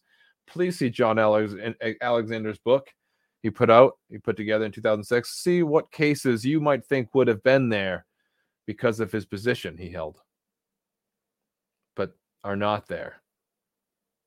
So, which is confusing. Do they have these core, leg- le- you know, legacy secrets, or do they not? My UFO sighting. The following is the first ever publication of my 1972 sighting. It occurred while I was driving northbound on I 135 in Kansas by myself in the dark pre dawn hours of May 31st, 1972. I was on my way to direct the first flight of the DB 5 when off to the right I noticed a brilliant, hovering, cylinder shaped object with a length of about four or five times its diameter. Assuming it was not moving, it was easy to determine its distance from me by knowing my car's speed and observing the angular rate at which my line of sight rotated from the center of the windshield to the right side of the window. I slowed to a stop on the side of the road, and when I had stopped, the object quickly accelerated to the south and disappeared within about two seconds. I estimated that it was about 300 to 400 meters away, and that the size was about 30 to 50 meters long. It had been hovering at about 10 to 20 meters above the ground. It did not appear to have a solid surface. It was more of a fuzzy fluff or glowing light with no distinct surface details. During the 15 seconds that it was visible, it changed colors at least twice green, orange, yellow, as I recall. I took note of my car's odometer so I could find the site again. When I returned in daylight, I found a high voltage electrical transmission lines. Cro- Sorry, I, I found high voltage electric transmission lines crossing a small lake near the spot where it had been hovering. I therefore formed an opinion that the object might have been some electrical ion phenomena. However, I was intrigued to later read about a sighting of an object with similar appearance in Louisiana.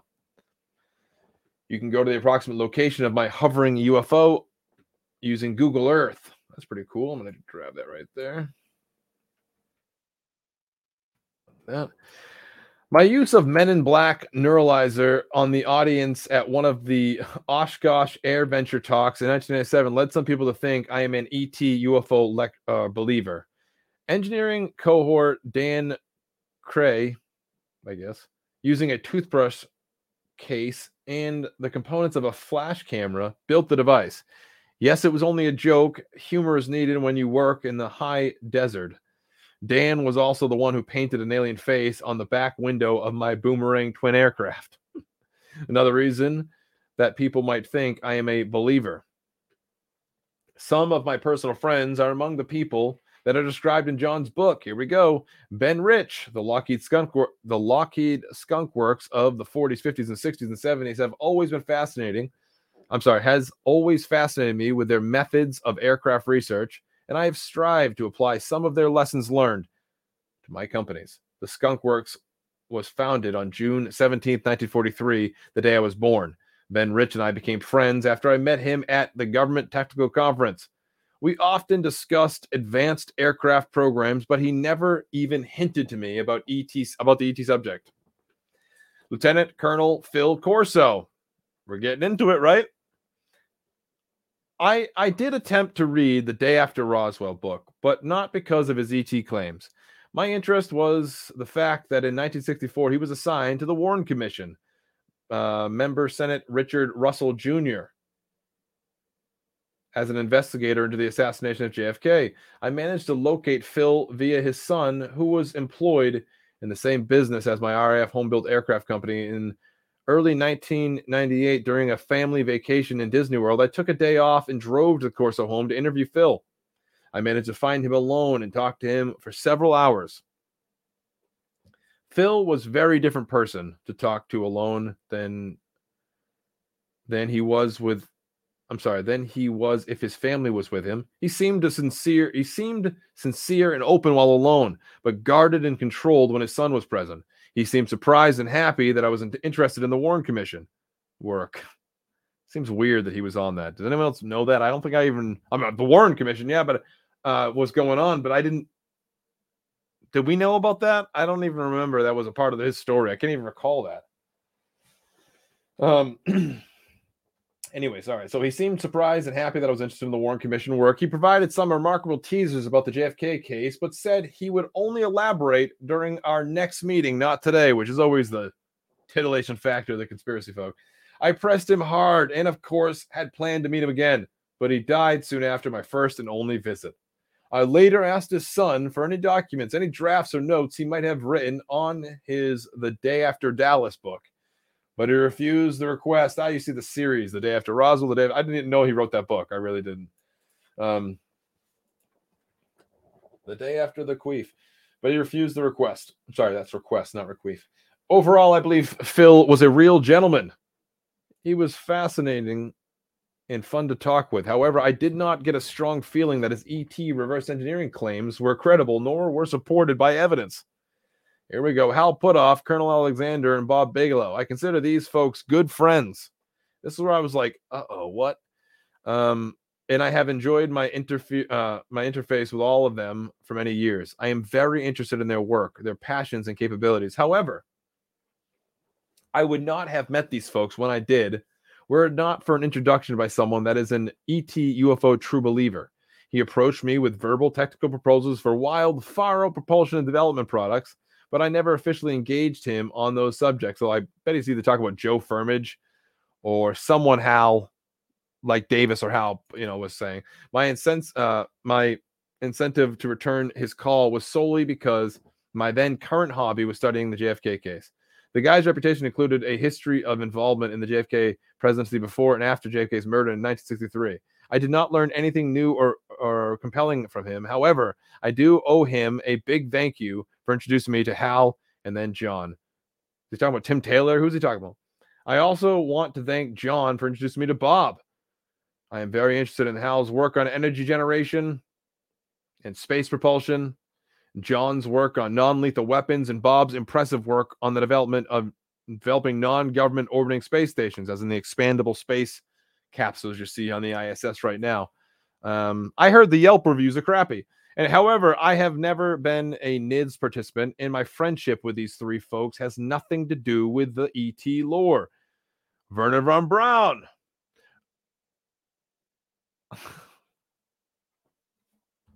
Don't mean to be hypocritical. Doo, doo. Oh, what is it?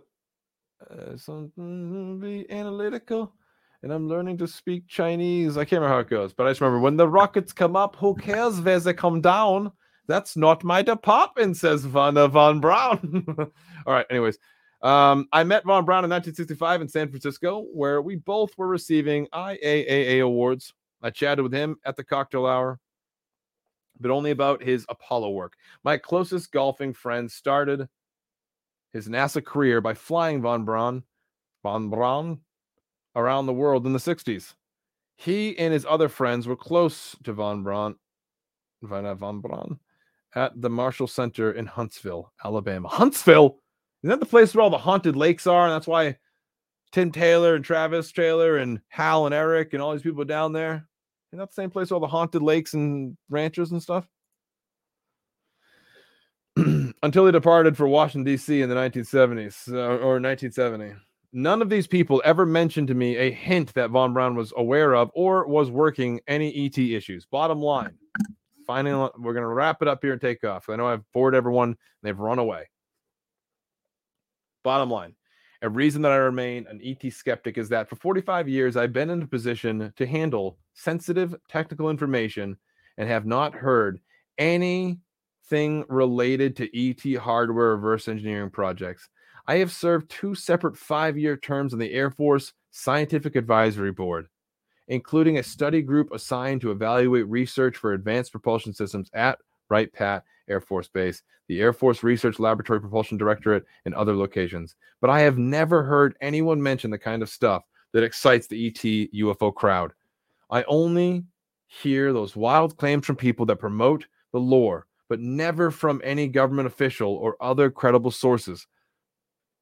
As I found while trying to solve the JFK murder, the evidence used for proof is highly contaminated with incorrect information, intentional or accidental. Any evidence sits alongside other evidence that proves the opposite conclusion.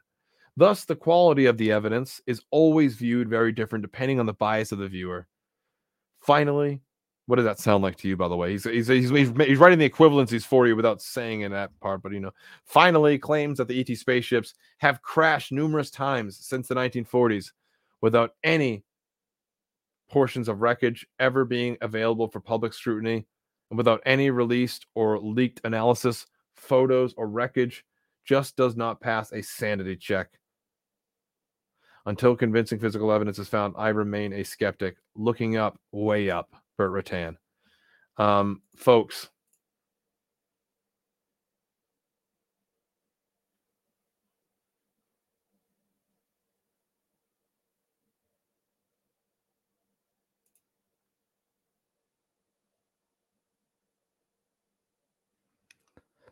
there's a reason why people that specialize in being extremely radical and creative in aviation and aerospace are interested in the UFO topic because what it could mean. What if you find someone that isn't some sort of wackadoo and has real evidence to back up what their claim is?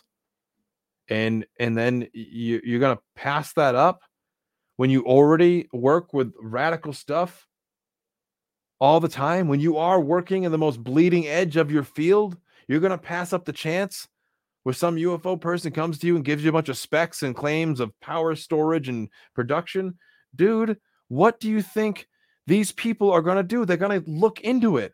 These are not the individuals that are spying on behalf of the Air Force. They're running their own companies. They're working on these panels because they are they are scientifically speaking in a position to have experienced those crazy shock waves coming in to reentry and trying different shapes and sizes in a modern era with modern composite matrices. Like these people know. Could they be covering it all up? Why do they even need to? They're just simply reviewing the claims made by people. And they're saying you don't have any evidence that any of his claims. Your whole book is full of your hopes and dreams with this much alleged evidence. And when you look at that evidence, it's not something we've all constituted as evidence. It's something they've chosen, and that's their truth evidence. And that's not cool. If you want to hear more about Burt, we're going to talk about in the future. Hopefully, he comes on the show because he's still alive. The guy seems to be a legend to me. Remember, he didn't say aliens ain't real. I didn't say aliens are not real. Maybe you did, but I'm saying that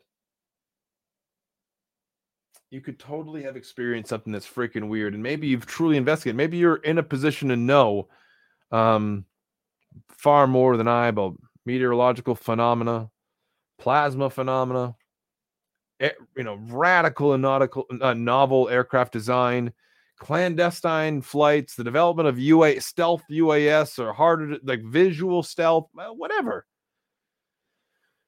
But then if you follow that up with a claim that you know what you saw was some sort of Venetian spoon bending aliens or something, and you don't have any evidence to back it up, I, like so many others, get to rightfully say you're full of shit. Ladies and gentlemen, boys and girls, cats and kittens, and pooches and pound puppies, do me a massive favor. Look for things how they actually are versus how they appear to be. The news, everyone will try to give it to you how it, it, they want it to appear, you know. If you leave your house tomorrow, there's a 50% chance you'll die. Remember when they were saying that to you every day? Um, there's just eh, they will tell you something for a long time and you might never get it because you're just always looking at it for how it appears. You're never looking at it for the cause you're always looking at it for the effect. Um, and like most humans like my like myself i will constantly get distracted by the effects because the effects are usually the most um the closest to you. The cause is oftentimes hidden far away. Unless you're a sociopath and the problem is you Recon, I gotta get out of here. Please take it easy. I'm sorry I bored the living shit out of everyone. Eight people in the YouTube as we're ending the show today. Holy shit. Eight people. Ladies and gentlemen, boys and girls, cats and kittens and pooches and pound puppies, I'm sorry it was so boring that everyone left and only eight people are viewing the YouTube side. You're the good eight. You're the what's that Adam Sandler movie? Something eight. Take it easy, Recon. As I always say, keep it weird and keep your third eye peeled. Ah.